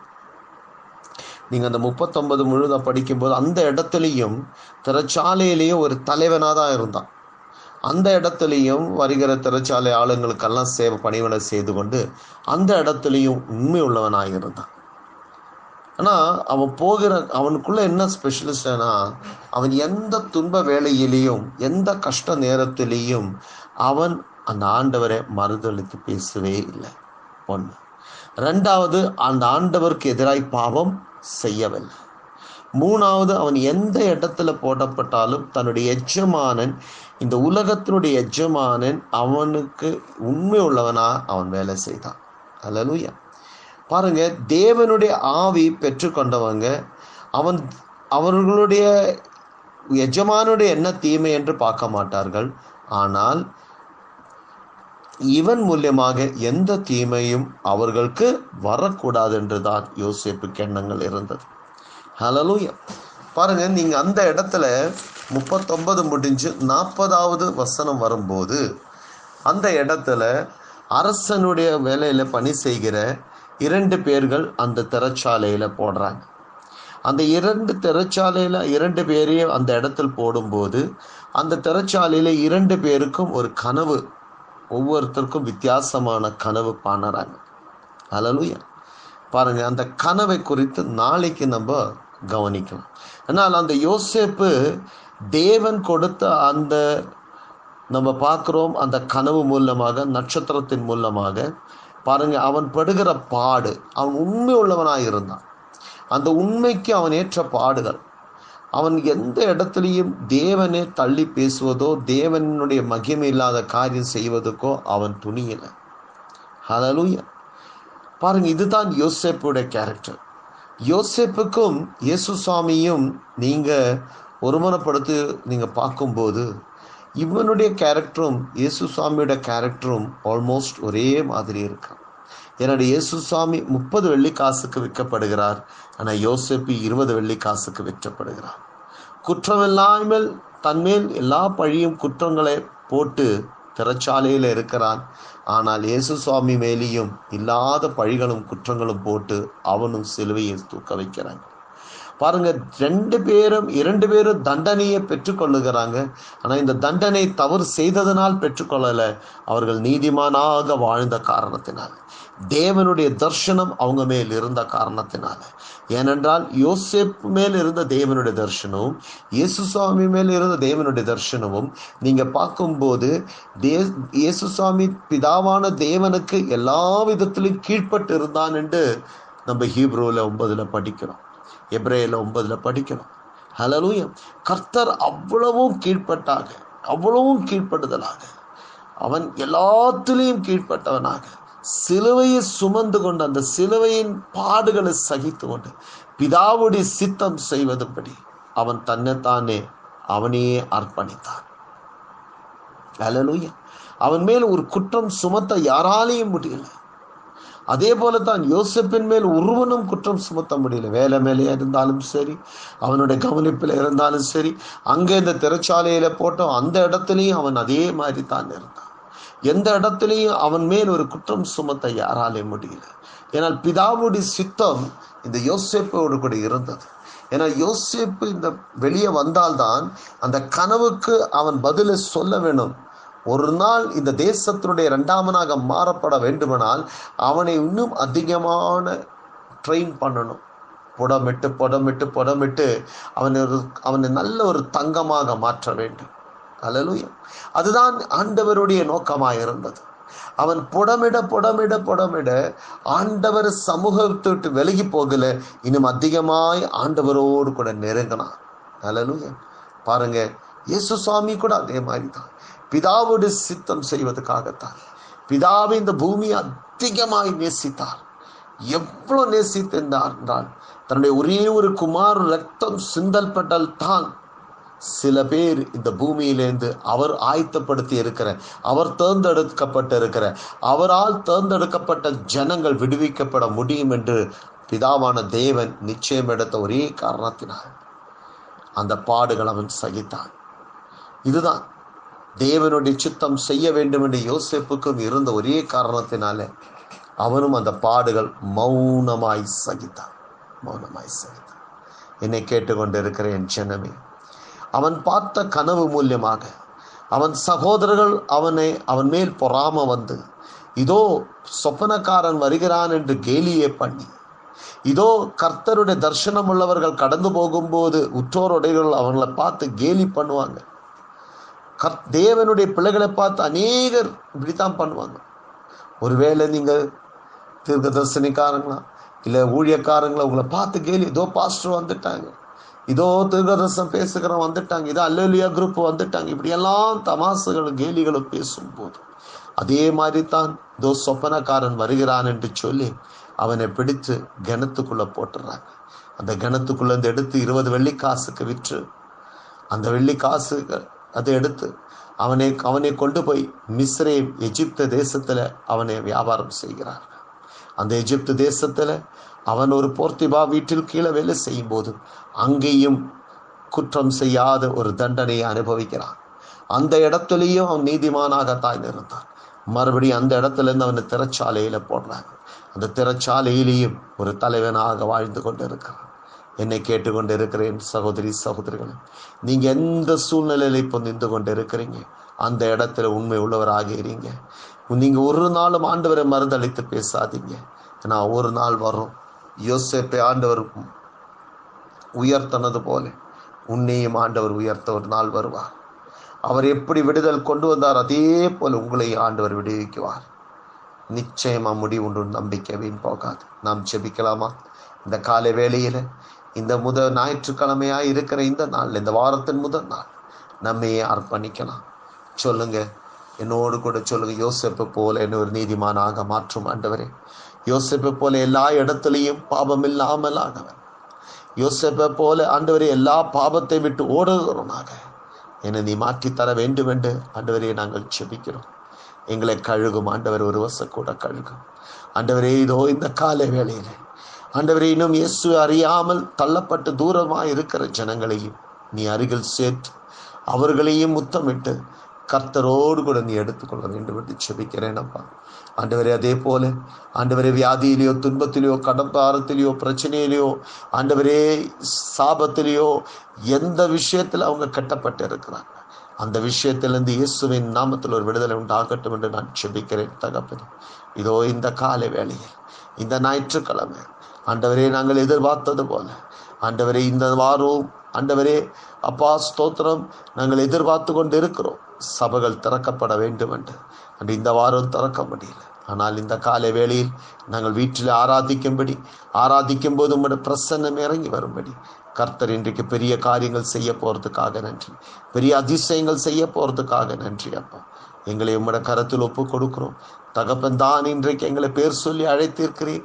அந்த அழைப்புக்கு ஒத்தவண்ணமாக அப்பா கிறிஸ்து இயேசுவின் இரத்தத்தால் எங்களை கழுவி அவருடைய பரிசுத்த இரத்தத்தால் எங்களை நீதிமானாக மாற்றப்பட்டு ஆண்டவரை யாரெல்லாம் அழைத்தீரோ அவர்களை நீதிமானாக மாற்றி யாரெல்லாம் நீதிமானாக மாற்றினீரோ அவரை தேவ மகிமைக்காக மாற்றும்படி கர்த்தர் செய்த சகல உபகாரங்களுக்காக நாங்கள் நன்றி சொல்லி இதோ இந்த காலை வேளையில் எங்களை அர்ப்பணித்து பிதா குமாரன் பர்சுத்தாவின் நாமத்தில் ஜெபிக்கிறோம். நல்ல தகப்பனே amen. Have a blessed day brother God bless you all hello hallelujah praise God மறுபடியும் ஒரு நாளே நம்ம காண்டவர் தந்திருக்கிறார். எல்லாருக்கும் என்னுடைய காலை வணக்கம். இந்த நாள் பரிசுத்த நாளாக இருப்பதினால் இந்த வாரத்தினுடைய கடைசி நாளாக இருப்பதினால் ஆண்டவருக்கு மிகவும் நன்றி சொல்லிக்கொண்டு இந்த நாரத்தை நாம் முடிக்கலாம். அநேக காரியங்கள் அநேக விஷயங்களை குறித்து நாம் தியானித்து கொண்டும் படித்து கொண்டு இருக்கிறோம் இந்த நாட்களை கனவை கனவை குறித்து நாம் தியானித்து கொண்டு இருக்கிறோம் கனவு இல்லாத ஒரு மனிதர்கள் இல்லை. எல்லா மனிதர்களுக்கும் கனவு வரும். எல்லா ஜாதிப்பட்ட பிள்ளை மனு மனுஷருக்கும் கனவு வரும்.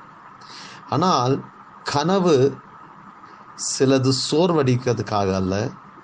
கனவு நிமித்தம் நமக்கு வருகிற கஷ்டங்கள் துன்பங்கள் சில துன்ப துயரங்கள் எல்லாம் கடைசியில் தேவ நாமத்துக்கு மகிமையாக மாறும்படி ஆண்டவர் அந்த கனவுகளை மாற்றுவார்.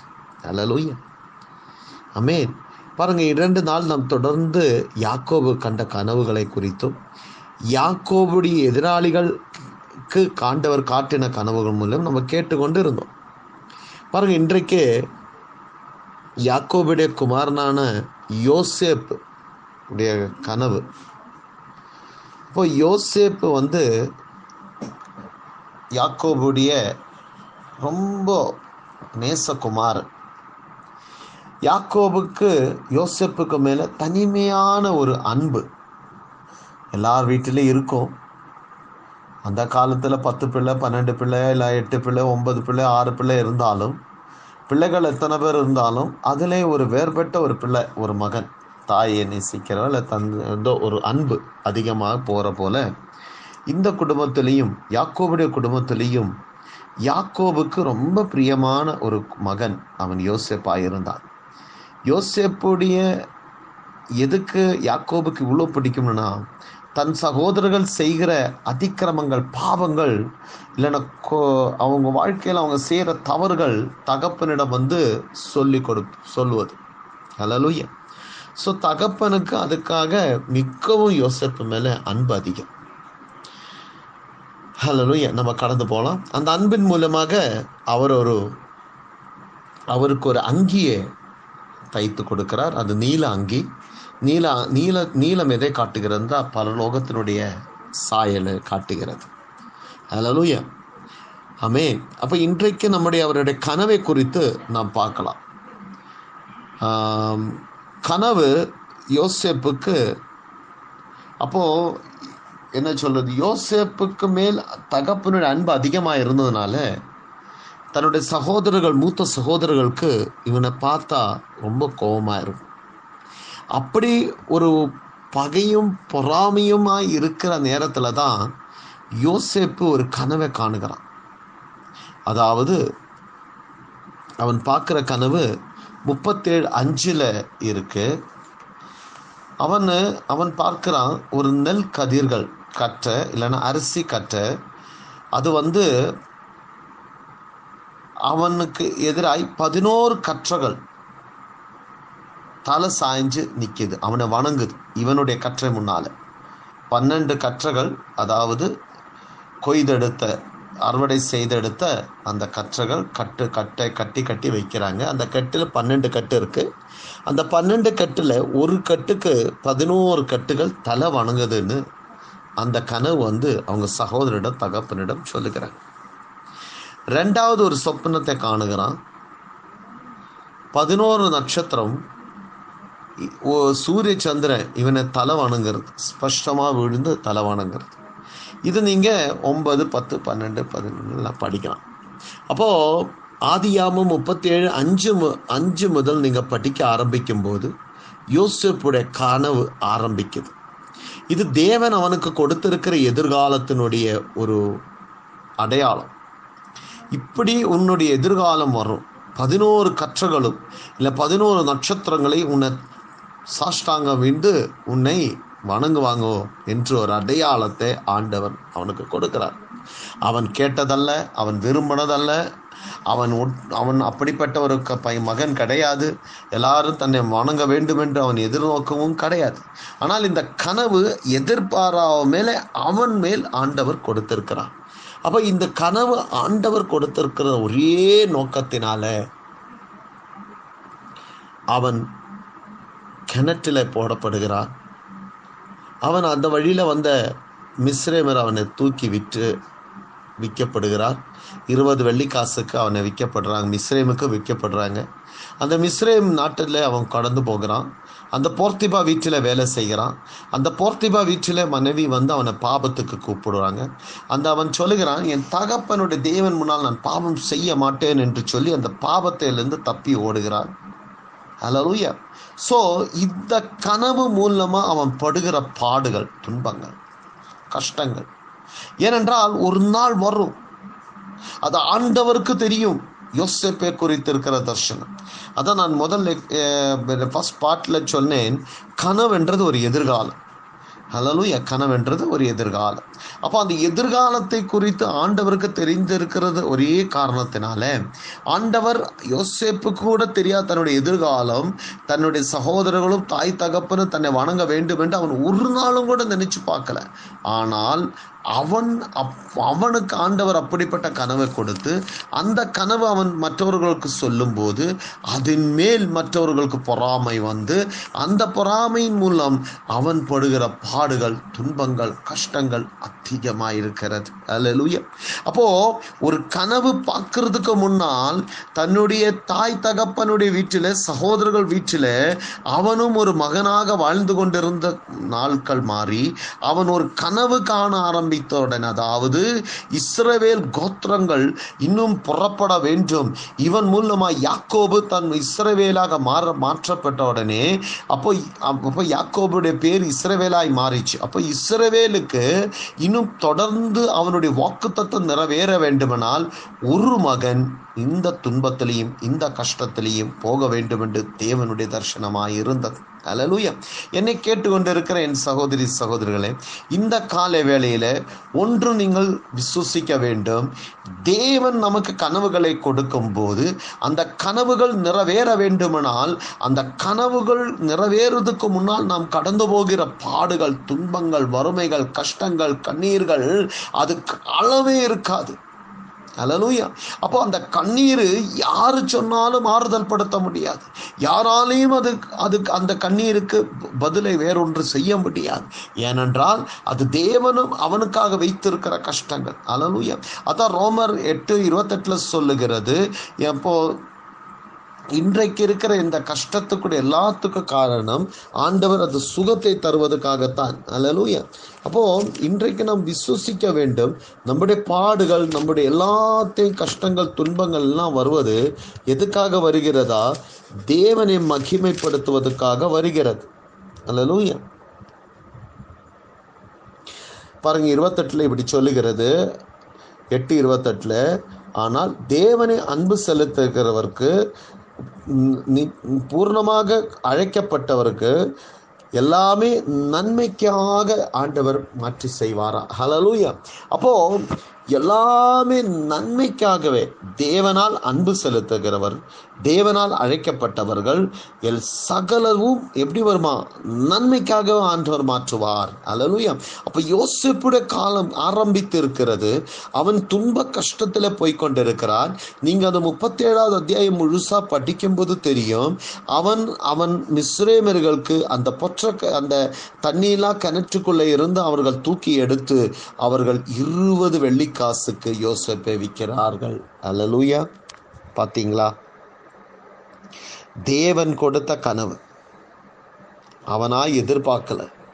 ஆனால் தேவன் கொடுத்த கனவுக்கு அவன் படுகிற பாடுகள். அதான் ரோமர் எட்டு இருபத்தி மூணில் சொல்லுகிற இருபத்தெட்டுல சொல்லுகிறது. உண்மையாய் அழைக்கப்பட்டவர்களுக்கு எல்லா துன்பங்களையும் கண்ணீர்களும் வருத்தங்களும் நன்மையாக மாற்றுகிற தேவன். இன்னும் யோசேப்புடைய கதை ஆரம்பித்திருக்கிறது. அவ்வளோதான் இன்னும் இரண்டு பேர்கள் சொப்பனத்தை காண்கிறார்கள். அப்போது நிறைய காரியங்கள் இன்னும் சொப்பனத்தை குறித்து பேச வேண்டியது இருக்குது தொடர்ந்து நீங்கள் சொப்பனத்தை குறித்தான் கேட்பீங்க. ஆனால் இந்த இடத்துல எனக்கு கிடச்சிருக்கிற நிமி நிமிஷங்கள் முடிந்தது. நீங்கள் இன்னொன்று யோசனை பண்ணுங்கள் யோசேப்புடைய பயணம் ஆரம்பிக்கிறது. அவ்வளோதான் அவனுடைய ஃபஸ்ட் லெவல் ஆஃப் ஜேர்னி அவன் ஆரம்பிக்கிறான். அவன் சகோதரனை பார்க்க வராங்க அதெல்லாம் உங்களுக்கு க கதையாக இருக்குது நான் சொல் ரொம்ப சொல்ல போகலை. ஆனால் ஒரு விஷயம் உங்களுக்கு நல்லா கவனமாக நான் சொல்லுகிறேன். அந்த கனவு மூலமாக அவன் படுகிற பாடுகள். அந்த தர்ஷனம் ஆண்டவருடைய தர்ஷனம் ஆண்டவர் லாக்கை நோக்கி கடந்து போகிற மனுஷனுக்கு கிடைக்கிற பாடுகள் துன்பங்கள் கண்ணீர்கள் வேதனைகள் யாராலையும் அந்த ஆற்ற முடியாது. யாராலையும் தேற்ற முடியாது. அது தேவனுடைய காலம் வர வரைக்கும். தேவன் அது வெளிப்படுத்துகிற நாள் வரைக்கும். தேவன் அது வெளியே கொண்டு வந்து அந்த டார்கெட் அதை அச்சீவ் பண்ற வரைக்கும் நாம் காத்திருக்க வேண்டும். காத்திருக்கிறவர் கழுகை போல பறந்துயர்வார்கள் இந்த கால வேளையில் என்னை கேட்டுக்கொண்டு இருக்கிற என் சகோதரி சகோதரிகளே. எப்படியாவது ஒரு தர்ஷனம் உங்களுக்கு ஆண்டவர் தந்திருந்தால் ஏதாவது ஒரு வாக்கு தத்துவம் இந்த வருஷம் ஆண்டவர் உங்களுக்கு தந்திருந்தால் அந்த வாக்கு தத்துவம் கிடைத்த உடனேயே அநேக துன்பங்களும் கஷ்டங்களும் இருந்தால் இந்த அஞ்சாவது மாதம் முடிந்து ஆறாவது மாதம் ஆரம்பிக்கிறதுக்கு முன்னால் எல்லா துன்பங்களையும் எல்லா கண்ணீர்களும் எல்லா வியாதிகளும் இயேசுவின் நாமத்தில் நீங்கிவிட வேண்டும் என்று ஜெபிக்க ஆரம்பிக்கிறோம். நாம் ஜெபிக்கலாமா இந்த கால வேளையில்? கண்ணீரோடு விதைக்கிறவர்கள் கம்பீரமாய் அறுவடை செய்வார்கள். இன்னைக்கு நீங்க கண்ணீரோடு விதைக்க ஆரம்பிங்க. கர்த்தாவே நீ தருகிற தர்ஷனத்துல நான் நிற்கும்படி பரிசுத்தாவியானவரே நீ என்னை உதவி செய்யும் என்று என்று நான் செபிக்கிறேன் கர்த்தாவே இதோ இந்த கால வேளையில ஒரு புதிய நாளை நீ எங்களுக்கு தந்திருக்கிறீர். இந்த புதிய நாளின் வல்லமை என்னவென்று நீ அறிந்திருக்கிறீரப்பா அழைத்திருக்கிறீர். யாரை அழைத்திருக்கிறீரோ அவரை சேர்த்து கொண்டிருக்கிறீர் யாரை சேர்த்து இருக்கிறீர் அவரை மகிமைப்படுத்திருக்கிறீர் அப்பா. இதோ ஸ்தோத்திரம் ஆண்டவரே. அப்பா உண்மையாய் கூப்பிடுறவர்களுக்கு எல்லா தீமையும் நன்மையாக மாற்றுகிற தேவனாய் இருக்கிறீர் அப்பா. ஏதாவது கஷ்டங்களோ துன்பங்களோ வருத்தங்களோ பாரங்களோ சுமந்து கொண்டு இருக்கிறார்களா இந்த காலை வேளையில அவங்க துக்கம் சந்தோஷமாக மாறட்டும் ஆண்டவரே. அவங்க கண்ணீர்கள் துடைக்கப்படட்டும் ஆண்டவரே. வேதனைகள் நீங்கப்படட்டும் ஆண்டவரே. அப்பா இந்த கால வேளையில் யுத்தம் தேவனுடையதா இருக்கு அப்பா. இந்த கால வேளை யுத்தம் தேவனுடையதா இருக்கு ஆண்டவரே. இதோ நீ யுத்தம் செய்கிற தேவனா இருக்கிறேன் ஆண்டவரே நீ இன்றைக்கு ஆண்டவரே இந்த பிள்ளைகளுக்காக நீ யுத்தம் செய்து ஒரு ஜெயத்தை கொடுக்க போறதுக்காக நன்றி அப்பா. எல்லா தீமையும் ஆண்டவரே சத்ரு வைத்திருக்கிற எல்லா தீமை தீமையிலிருந்தும் பிள்ளைகளை பாதுகாத்து ஆண்டவரே ஸ்தோத்திரம்.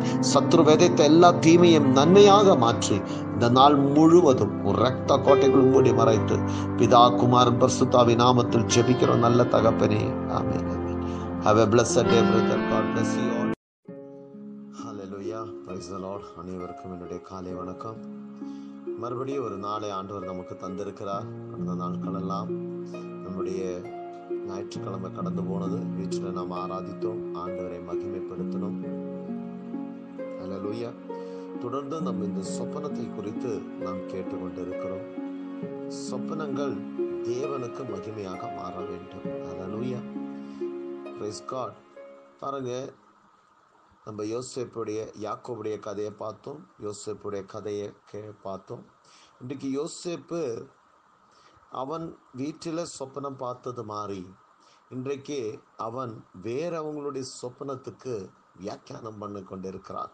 அல்லூயா அதான் ஆதி ஆகமும் நாற்பதில் வரும்போது அவன் திரைச்சாலையில் அவனுடைய திரைச்சாலையில் இருக்கும்போது அந்த கதை ஆரம்பிக்கிறது இப்படி அந்த இடத்துல இரண்டு கைதிகள் அதாவது ஃபாரோனுடைய ஒருவன் பானபாத்திரக்காரனும் ஒரு அப்பத்தை உண்டாக்குறவன் இரண்டு பேர்கள் குற்றம் சுமத்தப்பட்டு யோசேப்புடைய கீழ் கை கீழே அந்த இரண்டு பேரை கொண்டு வந்து போடுறாங்க. அவங்க இரண்டு பேரும் குற்றம் சுமக்கப்பட்டவர்களாக இந்த இடத்தில் வந்திருக்கிறாங்க. நீங்கள் ஆறாவது வசனம் பார்க்கலாம். அங்கே ஆ நாற்பது ஆறில் சொல்லுகிறது யோசேப்பு வந்து அந்த ரெண்டு பேரை பார்த்தோன்னு ஏன் உங்களுடைய முகம் கவலையாக இருக்கிறது? உங்கள் முகம் துக்கமாக இருக்கிறது? என்ன காரணம்? என்று கேட்குறார். இப்போ இரண்டு பேரும் சொல்கிறாங்க நாங்கள் ஒரு சொப்பனத்தை பார்த்தோம். ஒரு ஒருத்தர் ஒரு ஒரு சொப்பனத்தை கண்டோம். அப்படின்னு.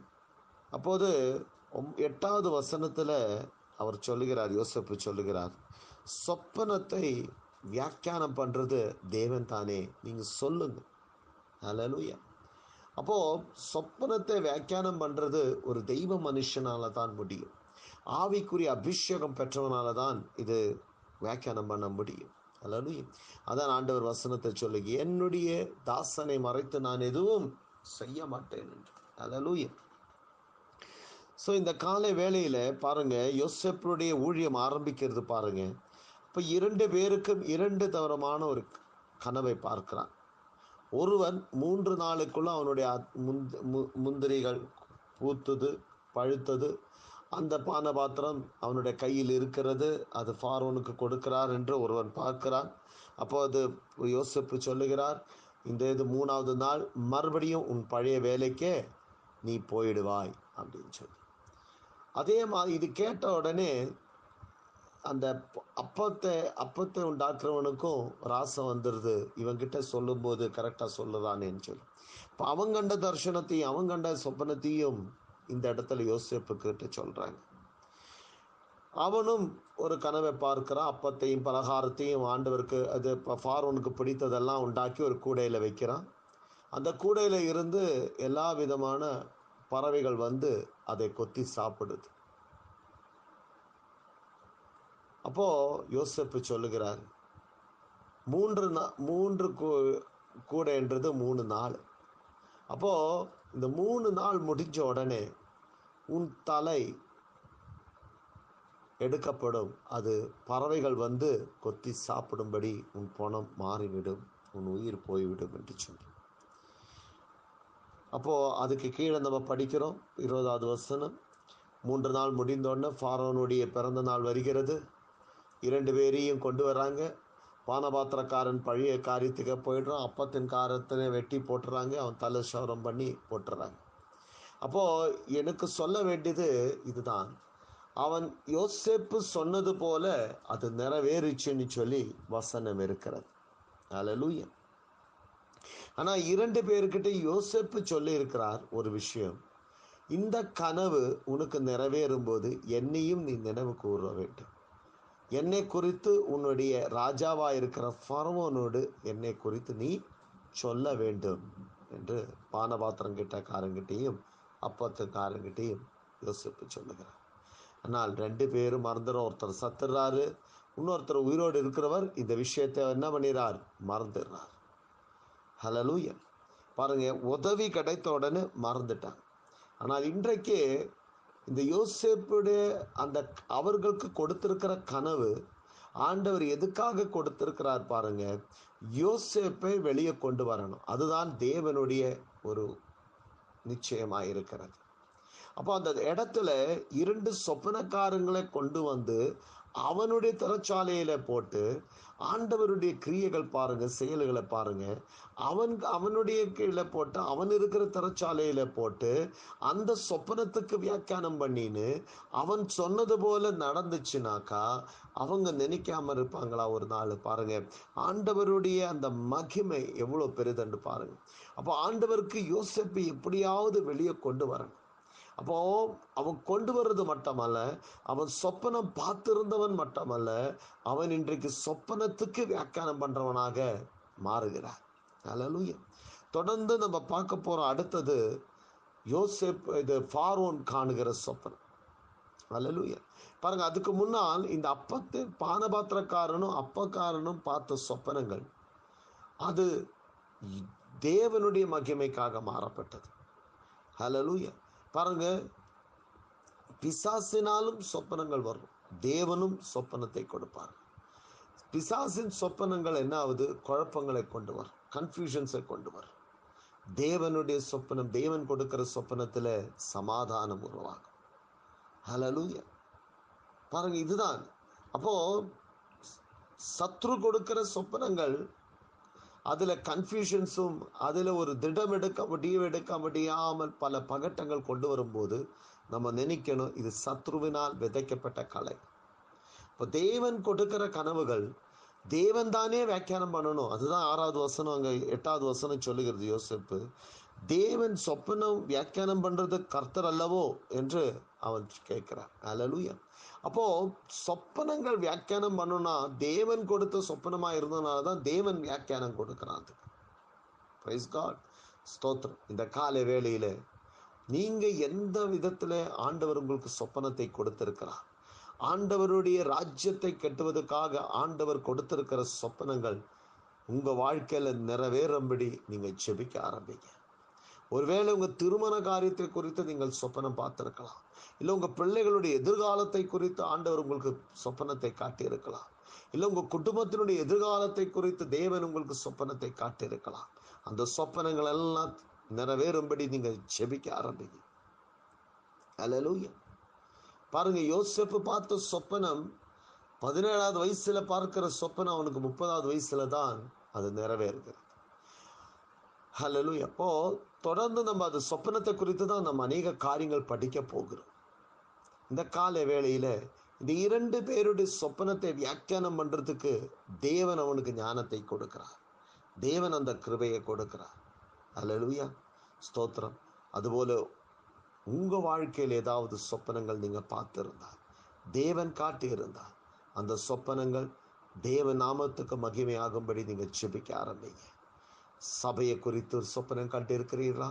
ஆண்டவருடைய வருகை பா குறித்து சொப்பனங்கள் கண்டு இருக்கிறீர்களா எந்த விஷயத்துக்காக நீங்கள் சொப்பனத்தை பார்த்துருக்கிறீர்களோ அந்த விஷயம் ஆண்டவர் கரத்தில் வைத்து நீங்கள் ஜெபிக்க ஆரம்பிங்க. ஆண்டவர் விடுதல் செய்ய நல்லவர் வல்லவராக இருக்கிறார். ஏனென்றால் அவர் அவருடைய ஜனங்கள் அவருடைய பிள்ளைகளுக்கு அவருடைய தீர்க்கதரிசனத்தை மறைத்து எதுவுமே சொல்ல மாட்டார் சொப்பனை குறி சொப்பனத்தை குறித்து அநேக வசனங்கள் இருக்குது தொடர்ந்து நம்ம அதை படிக்கலாம். அலலூயா நம்ம கண்களை மூடி இந்த நேரத்தில் ஜெபிக்கலாம். நீங்கள் இருக்கிற இடத்துல முழங்கால் மடக்கி கொள்ளுங்கள் உங்கள் வாழ்க்கையில் ஆண்டவர் காட்டின சொப்பனங்கள் உங்களை எதிர்காலங்கள். எப்படிப்பட்டது உங்கள் பிள்ளைகளுடைய எதிர்காலம் உங்கள் குடும்பத்தினுடைய உங்கள் சபையுடைய உங்கள் ஃப்ரெண்ட்ஸுகளுடைய யாருடைய எதிர்காலத்தை குறித்து ஆண்டவர் உங்களுக்கு வெளிப்படுத்தி இருக்கிறாரோ அந்த விஷயம் இன்றைக்கு ஆண்டவர் கருத்தில் ஒப்பு கொடுத்து ஜெபிக்க ஆரம்பிங்க. நாட்களாயும் அந்த சொப்பனம் நிறைவேறாமல் இருந்தால் இப்போது ஜெபிக்க ஆரம்பிங்க. பாருங்க மூன்று நாளைக்குள்ள இந்த இரண்டு பேருடைய சொப்பனம் நிறைவேறது அந்த இடத்துல எழுதப்பட்டிருக்கு. ஆனால் இன்றைக்கு இந்த காலை வேளையில் இன்னும் சொப்பனங்கள் நிறைவேறாமல் தடப்பட்டு இருக்கிறதா? இந்த காலை வேளையில் ஜெபிக்க ஆரம்பிங்க. ஹலலு இதுவரைக்கும் நீங்கள் சொப்பனங்கள் பார்க்கலையா? நீங்கள் ஜெபிக்க ஆரங்க ஆண்டவரே உம்முடைய தர்ஷனம் உம்முடைய சொப்பனத்தை எனக்கு தாரும் ஆண்டவர். ஹலலு சொப்பனத்தில் என்னோடு பேசும் ஆண்டவரே என்று சொல்லி ஆரம்பிங்க. தேங்க்யூ லார்ட் தேங்க்யூ ஜீசஸ் தகப்பனே இந்த காலை வேளையில் என்னோடு கூட ஜெபிக்கிறேன். சகோதரி சகோதரர்களுக்காக நான் ஜெபிக்கிறேன். அநேக சொப்பனம் கண்டு அந்த சொப்பனத்தில் வாழ வேண்டும். சொப்பனத்தில் ஆண்டவரை காட்டின தர்ஷன பிரகாரம் என் குடும்பங்கள் அப்படியாக என் பிள்ளைகள் இப்படி ஆசீர்வதிக்கப்படுவார்கள் என்ற எதிர்பார்வோடு காத்து கொண்டு இருக்கிற என் சகோதரி சகோதரிகளை ஆண்டவரை நீ ஆசீர்வதி பலப்படுத்தும். கர்த்தர் இந்த நாளில் பெரிய ஒரு அதிசயம் செய்யட்டும் ஆண்டவர். சபையை குறித்து தர்ஷனம் கண்டவர்களுக்கு திருமண காரியங்களை குறித்து தரிசனம் கண்டவங்க ஆண்டவரே வேலையை குறித்து தரிசனம் கண்டவங்க பிள்ளைகளுடைய எதிர்காலத்தை குறித்து தரிசனம் கண்டவங்க. ஆண்டவர் உம் நீ கொடுத்த கனவாயிருந்தா இந்த நாளில் கனவுகள் நிறைவேறட்டும் என்று நான் ஜெபிக்கிறேன் அப்பா. ஆண்டவரே என்னோடு கூட ஜெபிக்கிற ஆண்டவர் ஒவ்வொருத்தருடைய சொப்பனங்களை நீ நிறைவேற்றி போறதுக்காக நன்றி. இவர்கள் மேல் இருக்கிற உம்முடைய சொப்பனங்கள் நீ நிறைவேற்ற போறதுக்காக உமக்கு நாங்கள் நன்றி சொல்லுகிறோம் அப்பா. இதோ எங்கள் மேல் இருக்கிற உங்களுடைய சொப்பனங்கள் நீ நிறைவேற்றி. ஆண்டவர் இந்த ராஜ்யத்தில் இந்த தேசத்தில் ஒரு உப்பாக விளக்காக எங்களை நீ மாற்றி எடுக்க போறதுக்காக உமக்கு நாங்கள் நன்றி சொல்லுகிறோம். தகப்பனே இதோ உம்முடைய கரம் எங்கள் மேல் இருப்பதுக்காக நாங்கள் நன்றி சொல்லுகிறோம். இந்த நாளில் ஆசீர்வதியும் பலப்படுத்தும். ஆண்டவரே ஒரு புதிய நாளை நீ எங்களுக்கு தந்திருக்கிறீர். இந்த நாளை ஆண்டவரே தேவனுடைய மகிமைக்காக நீ மாற்றி எடுக்க வேண்டும் என்று சொல்லிக்கிறோம் எல்லா தீங்கில இருந்து எங்களை விடுவியும். சாத்தான் போட்டு இருக்கிற எல்லா கண்டவரை கனவுகளை பயங்களை இயேசுவின் நாமத்தில் நான் அப்புறப்படுத்துகிறேன் ஆண்டவர். இதோ இந்த நாள் ஆசீர்வதியும் பலப்படுத்தும். தேவனுடைய கருத்தில் எங்களை ஒப்புக் தேவநாம நாம மகிமைப்படட்டும். இயேசுவின் நாமத்தில் ஜெபிக்கிறோம். நல்ல தகப்பனே amen amen. Have a blessed day brother and sister God bless you all. ஹalleluya ஸ்தோத்திரம். மறுபடியும் ஒரு நாளை ஆண்டவர் நமக்கு தந்திருக்கிறார். இந்த நாளை ஆண்டவர் மிகவும் ஆசீர்வாதத்தோடு நம்மை நடத்துவார். அவர் எத்தனை உபகாரங்கள் நம் வாழ்க்கையில் அவர் செய்திருக்கிறார். அவர் மிகவும் நல்லவர் வல்லவராய் இருக்கிறார். அவருக்கு எப்படியெல்லாம் நான் நன்றி சொன்னாலும் தீராது. ஹலலுயா அவர் கொண்டு வந்த பாதை அவர் நடத்தின விதங்கள் எல்லாம் எத்தனை எத்தனை நன்மை எத்தனை எத்தனை கோடி நன் நன்றி சொன்னாலும் தீராத ஒரு ஒரு விஷயமாய் இருக்கிறது. ஹலலுயா அவர் நம்மேல் காட்டின அன்பு அந்த இயேசு சுவாமி நம் மேல் காட்டின அன்புக்கு அளவே இல்லைங்க. நாம் தொடர்ந்து கற்றுக்கொண்டு வந்து கொண்டிருக்கிற கனவுகள் அது போலதான். ஆண்டவர் ஒருவன் மேல் ஒரு தர்ஷனத்தை வைத்தால் இல்ல ஒருவன் மேல் அபிஷேகத்தை ஊற்றப்பட்டால் அந்த தர்ஷனமும் அபிஷேகத்தின் பிரகாரம் தான் ஆண்டவர் ஒருவனை நடத்தி கொண்டு போகுவார். பாருங்க இன்றைக்கு ஒரு புதிய தர்ஷனத்துக்கும் புதிய ஒரு கனவு கண்ட ஒரு ராஜாவை குறித்து நாம் கேட்க போகிறோம். ஒன்று ராஜாக்கள் மூணாவது அத்தியாயத்துல அதுல அஞ்சாவது வசனம் நம்ம படிக்க போறோம். கேளுங்க. கர்த்தர் சாலமோனுக்கு ராத்திரியிலே சொப்பனத்திலே தரிசனமாகி நீ விரும்புகிறதை என்னிடத்தில் கேள் என்று தேவன் சொன்னார். பாருங்க.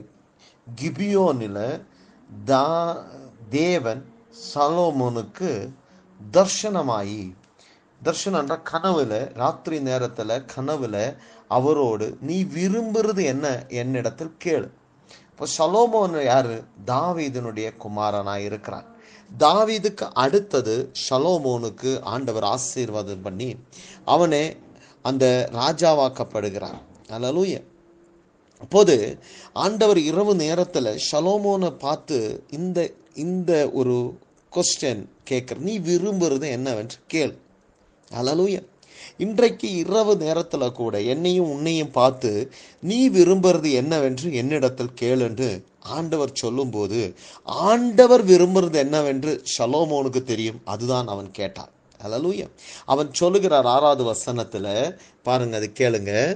அதற்கு சாலமோன் என் தகப்பனாகிய தாவீது என்னும் உமது அடியான் உம்மை பற்றி உண்மையும் நீதியும் மன நேர்மையுமாய் உமக்கு முன்பாக நடந்தபடியே தேவரீர் அவருக்கு பெரிய கிருபை செய்து அந்த பெரிய கிருபையை அவருக்கு காத்து இந்நாளில் இருக்கிறபடியே அவருடைய சிங்காசனத்தில் வீற்றிருக்கிற ஒரு குமாரனை அவருக்கு தந்தீர்.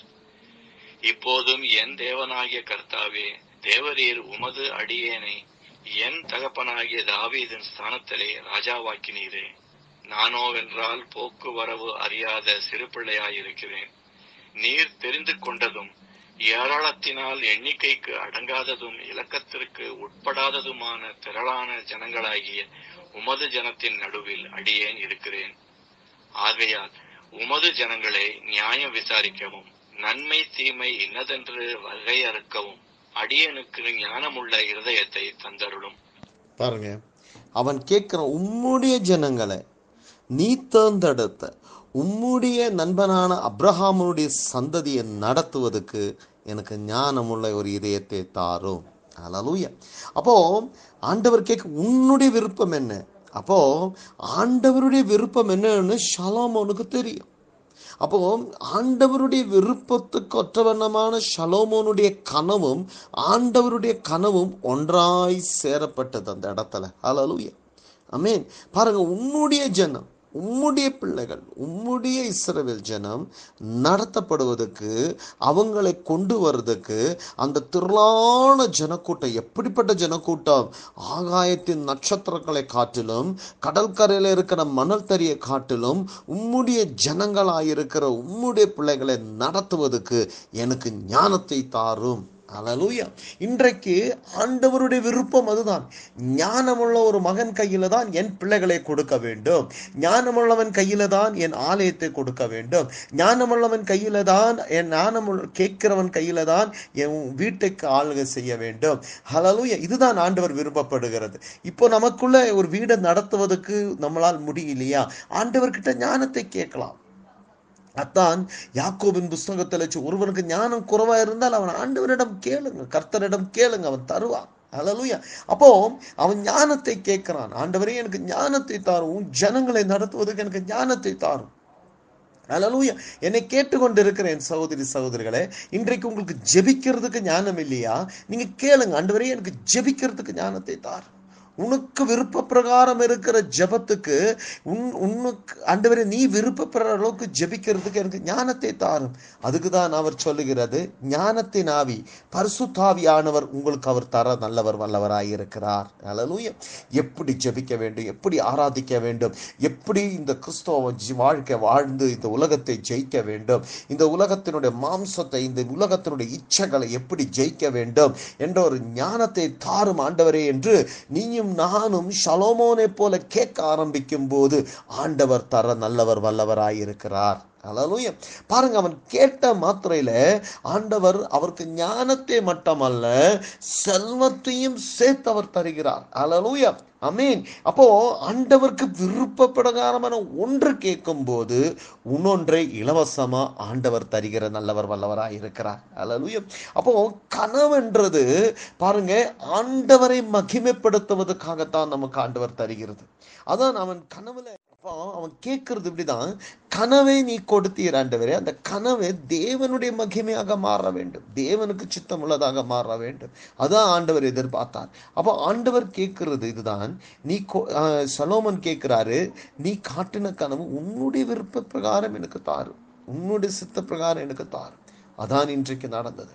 அவன் கேட்ட மாத்திரையில ஆண்டவர் அவனுக்கு கனவுக்குள்ள ஞானத்தையும் கொடுத்து செல்வத்தையும் சேர்த்து கொடுக்கிற தேவனாய் இருக்கிறார். அலலுயா இன்றைக்கு என்னை கேட்டுக்கொண்டு இருக்கிறேன் சகோதரி சகோதரர்களே இந்த வசனம் இந்த வார்த்தை இந்த ஷலோமோனுடைய கனவை நிச்சயமா நான் சொல்லுகிறேன். உங்க வாழ்க்கையில பயன்படும். ஹalleluya. இது நீங்க கடைசி வரைக்கும் இந்த செய்தி நீங்க கேட்கும்போது உங்க வாழ்க்கை மாறும். ஏனென்றால் ஷலோமோனுடைய வாழ்க்கையை ஆண்டவர் எப்படி ஒரு இரவில் மாற்றினார் தெரியுமா? இந்த அத்தியாயம் முடிந்து நாலாவது முதல் நீங்கள் படிக்கும்போது நீங்கள் மூணாவது அத்தியாயம் மூணாவது அத்தியாயம் முடித்து நாலாவதுக்குள்ளே நீங்கள் தொடர்ந்து முதல் வசனமே சமச இசரவேலுக்கு அவன் ராஜனாக மாறுகிறான். ஹalleluya. அமேன் அப்போ ஆண்டவர் அவனுக்கு கொடுக்குற ஒவ்வொரு ஆசீர்வாதத்திலையும் ஸ்டெப் ஒன் ஸ்டெப் டூக்குள்ள அவன் கடந்து போய் கொண்டு இருக்கிறான் ஹalleluya பாருங்க ஆண்டவருடைய சித்தத்துக்கு ஒத்தவனமான ஒரு கொஸ்டின் கேளுங்க. ஆண்டவரே எனக்கு இந்த உலகத்தை ஜெயிக்கும்படி உன் பரிசுத்தாவியை தார். இன்றைக்கு இரவுல உங்களோடு ஆண்டவர் பேசினார். இன்றைக்கு இந்த காலை வேலை நீங்க ஜெபித்து கொண்டு இருக்கும்போது மகனே நீ கேளு உனக்கு என்ன வேண்டும்? உன் விருப்பத்தை சொல்லுன்னு சொன்னால் ஒரே ஒரு வார்த்தை சொல்ல ஆரம்பிங்க. கர்த்தாவே உம்முடைய பரிசுத்த ஆவியானவரே எனக்கு அளவில்லாமல் தாரும் அலலூயா அமேன் உம்முடைய குமாரனான கிறிஸ்து இயேசு அந் என் இந்த அத்திமரமாக இருக்கிற என்னை பார்க்கும்போது இலை மட்டம் இருக்கக்கூடாது. நான் கனிகளை குட்டுக்கிறவனாக நான் மாற வேண்டும் ஆண்டவரே என்று கேட்க ஆரம்பிங்க. அல்லேலூயா அமேன் அப்போ நம் வாழ்க்கையில் பர்சுத்தாவின் கனிகளை கொடுக்கிறவர்களாக நீயும் நானும் மாற வேண்டும். அல்லேலூயா அதுதான் ஷலோமோன் கேட்டது ஒன்றாய் இருந்தாலும் கொடுத்தது இரண்டாய் மாறப்பட்டது. எதுக்காக? ஆண்டவர் கனவில் பேசின உடனே அவனும் அதே கனவில் அதாவது அவன் தூக்கத்தில் கூட ஆண்டவருடைய விருப்பம் தான் செய்ய இஷ்டப்படுகிறான் அலலூயா என்னை கேட்டுக்கொண்டு இருக்கிற என் ஜனமே இன்றைக்கு இந்த நேரத்தில் இந்த செய்தி நீங்கள் கேட்டுக்கொண்டு இருக்கும் பொழுது உங்கள் உள்ள ஆவி நீங்கள் துடித்து கேட்கணும். அப்பா உம்முடைய சித்தம் என்னவோ அது நிறைவேறும்படி என் வாழ்க்கையை மாற்றி தாரும் ஆண்டவரே. என் வாழ்க்கையை செதுக்கும் ஆண்டவரே. என் குடும்பத்தை செதுக்கும் என் பிள்ளைகளை செதுக்கும் ஆண்டவரே என் சபையை செதுக்கும். ஆண்டவரே இன்றைக்கு ஆண்டவரே நான் நான் இந்த இந்த இந்த செய்தி எனக்குள்ள பேசி கொண்டு இருக்கும் போதே ஆண்டவர் உம்முடைய விருப்ப பிரகாரம் உம்முடைய ஜனங்கள் நடத்துவதற்கும் உன் ஜனங்களோடு பேசுவதற்கும் உன் ஜனங்களுக்காக ஜெபிக்கிறதுக்கும் ஆண்டவரே இன்றைக்கு எனக்கு ஒரு நல்ல ஆவியை தாரும் என்று கேளாங்க. கேளுங்க ஒரு ஜப ஆவியை தாரும் ஆண்டவர் என்று கேளுங்க. ஒரு ஜப ஆவி தரட்டும். இன்றைக்கு ஒரு வித்தியாசமான ஜபம் உங்களை இன்றைக்கு சலோமோன் ஜபித்தது போல ஒரு வித்தியாசமான ஜபம் உனக்குள்ள எனக்குள்ள எழும்பட்டும் இயேசுவின் நாமத்தை அலலூய் பிரைஸ் காட் இன்றைக்கு இந்த வசனம் இந்த செய்தி ஒன்று ராஜாக்கள் மூணு. நீங்கள் அஞ்சில் இருந்து தொடர்ந்து அது பதினாலு வசனம் படிக்கும்போது அந்த பத்து வசனம் உங்கள் வாழ்க்கையை மாற்றணுங்க இன்றைக்கு. அலலூயா பிரைஸ் காட் இன்றைக்கு இந்த கனவு எதுக்காக ஷலோமோனு காண்டவர் கனவுல பேசினார்? அவருடைய விருப்பம் சித்தமேறும். அவருடைய சித்தம் நிறைவேறதுக்காக. அவருக்காக ஒரு ஆலயம் கட்டுவதற்கு இவனுக்கு ஞானம் தேவை. ஆண்டவருக்கு ஷலோமோனு உள்ள உள்ளே இருக்கிற எண்ணம் என்ன தாவீதுக்கு கொடுக்கிற அவன் தாவீதுக்கு கொடுத்த து- என்ன சொல்லுகிறது? வாக்கு தத்தம் என்ன? நீ இல்ல என்னுடைய எனக்காக ஒரு ஆலயத்தை கட்டுவது. உம்முடைய குமாரன் ஒருவன் எனக்கு ஆலயத்தை கட்டுவான் என்று ஆண்டவர் கொடுத்த அந்த வாக்கு தத்தம் இந்த இந்த இடத்துல இந்த கனவு மூலியமா நிறைவேறது. அலலூயா அவ அந்த அளவுக்கு அந்த ஆலயத்தை கட்டினான். அந்த ஞானத்தை ஆண்டவர் கொடுத்தார். உலகம் இருக்கிற எல்லா அரசவாதிகளும் எல்லா அரசர்கள் என்ன சொல்லுகிற ஆச்சரியப்படுற அளவுக்கு ஷலோமோனுக்கு ஆண்டவர் ஞானத்தை கொடுக்கிறார். இப்படிப்பட்ட ஒரு ஞானம் மிஸ்ரமிலிருந்து எல்லா இடத்துல இருந்து ஜனங்கள் அரசர்கள் வந்து அவனை பார்க்குறாங்க. அவனை வெறுங்கையோடு வர்றதில்ல முத்துக்களும் பொன்னுகளும் வைரங்களும் எடுத்துக்கொண்டு வந்து அவன் கால் முத்து காலில் போடுறாங்க. எதுக்குன்னு இப்படிப்பட்ட ஒரு ஞானம் இங்கே பார்க்கல என்று சொல்லி. அலலூயம் அதனால தான் சொல்கிறேன் இந்த வசனம் நீங்கள் படித்து முடிக்கிறதுக்குள்ள உங்கள் வாழ்க்கை மாறுங்க. உங்ககிட்ட இருக்கிற பிரச்சனைகள் ஆண்டவர் எடுத்து போடுவார். உங்களுக்குள்ளே இருக்கிற தயக்கங்களை எடுத்து போடுவார். உங்களுக்குள்ளே இருக்கிற பயத்தை ஆண்டவர் எடுத்து போடுவார். என்னை கேட்டுக்கொண்டு இருக்கிற என் சகோதரி சகோதரிகளே இன்றைக்கு இந்த கால வேளையில் முழங்கால் மடக்கி ஜெபிக்க ஆரம்பிங்க. ஷலோமோனோடு ஆண்டவர் பேசுனது போல என்னோடும் ஆண்டவரே நீ பேச வேண்டும் என்று சொல்லி ஜெபிக்க ஆரம்பிங்க. முழங்கால் மடக்கி ஜெபிங்க. கண்களை மூடி கைகளை உயர்த்தி ஆண்டவரே ஷலோமோனுக்கு கொடுத்த அதே ஞானத்தை எனக்கும் தாரும் ஆண்டவரே. அப்பா ஸ்தோத்திரம் ஆண்டவரே ஸ்தோத்திரம் ஆண்டவரே ஸ்தோத்திரம் ஆண்டவரே சபை நடத்துவதற்கும் உன் ஜனங்களை நைக்குவதற்கும் அடியனுக்கு ஞானத்தை தாரும் ஆண்டவரே அப்பா ஸ்தோத்திரம் என்னை என்னோடு கூட இணைந்து ஜெபிக்கிற ஒவ்வொரு சகோதரி சகோதரர்களை நீ ஆசீர்வதியும் ஒருவேளை அவங்களோட ஆஃபீஸை நடத்துவதற்கு முடியலையா அவங்க வேலை செய்கிற இடத்துல அவங்களுக்கு ஆண்டவரே அந்த ஆஃபீஸை நடத்துவதற்கு அவங்களுக்கு தெரியலையா? இல்லை அவங்க மற்றவர்களோடு எப்படி பேசணும்னு தெரியலையா? இல்லை ஜெபிக்கிறதுக்கு தெரியலையா? எந்த விஷயத்தில் அவங்க தோல்வி அடைந்திருக்கிறாங்களோ ஆனால் இன்றைக்கு என்னை கேட்டுக்கொண்டு இருக்கிற அப்பா என்னோடு கூட ஜெபித்து கொண்டு இருக்கிற இந்த சகோதரி சகோதரர்களுக்கு அப்படிப்பட்ட ஞானத்தை கொடுத்து அப்படிப்பட்ட ஆண்டவரே தீர்க்க தரிசனங்களை கொடுத்து அவர்களை வழி நடத்த வேண்டும் என்று நான் ஜெபிக்கிறேன் அப்பா. இந்த கால வேளையில் ஒரு அற்புதம் ஒரு அதிசயம் நடக்கட்டும் ஆண்டவரே. உங்களுடைய கிருபை இவர்கள் மேல் இறங்கட்டும். உம்முடைய ஆவியானவர் இறங்கட்டும். ஆண்டவரே உங்களுடைய வல்லமை இவங்க காணட்டும் ஆண்டவரே. ஒரு தூர்க்க தரிசனத்தினுடைய வர்றோம் ஒரு கிருபாமரங்களை நீ கொடுத்து ஜுவாலையாக இவர்களை நீ மாற்றி எடுக்க வேண்டும் என்று நான் செபிக்கிறேன் தகப்பனே. இதோ இந்த கால வேளையில ஷலோமோனுக்கு கொடுத்த ரெட்டிப்பான ஆசீர்வாதம் ரெட்டிப்பான விடுதலை. ஆண்டவரே அப்பா ஞானத்தோடு சேர்ந்து செல்வத்தையும் கொடுத்து அவன் ஆசீர்வதித்தது போல இன்றைக்கு ஆண்டவரே கண்ணீரோடு செபிக்கிறவர்களுக்கு ஆண்டவரே ஞானத்தையும் கொடுத்து செல்வத்தையும் கொடுத்து நீ எங்களை ஆசீர்வதிக்க வேண்டும் என்று உம்முடைய பாதவிடத்தில் எங்களை அர்ப்பணிக்கிறோம் தகப்பனே இதோ இந்த கால வேளையில் ஒரு அதிசயம் அற்புதம் எங்கள் வாழ்க்கையில் நீ செய்து எங்களை ஆண்டவர் விடுவிக்க போறதுக்காக உமக்கு நாங்கள் நன்றி சொல்லி பிதா குமாரன் பர்சுத்தாவின் நாமத்தில் ஜெபிக்கிறோம் நல்ல தகப்பனே amen amen Hallelujah. Have a blessed day all.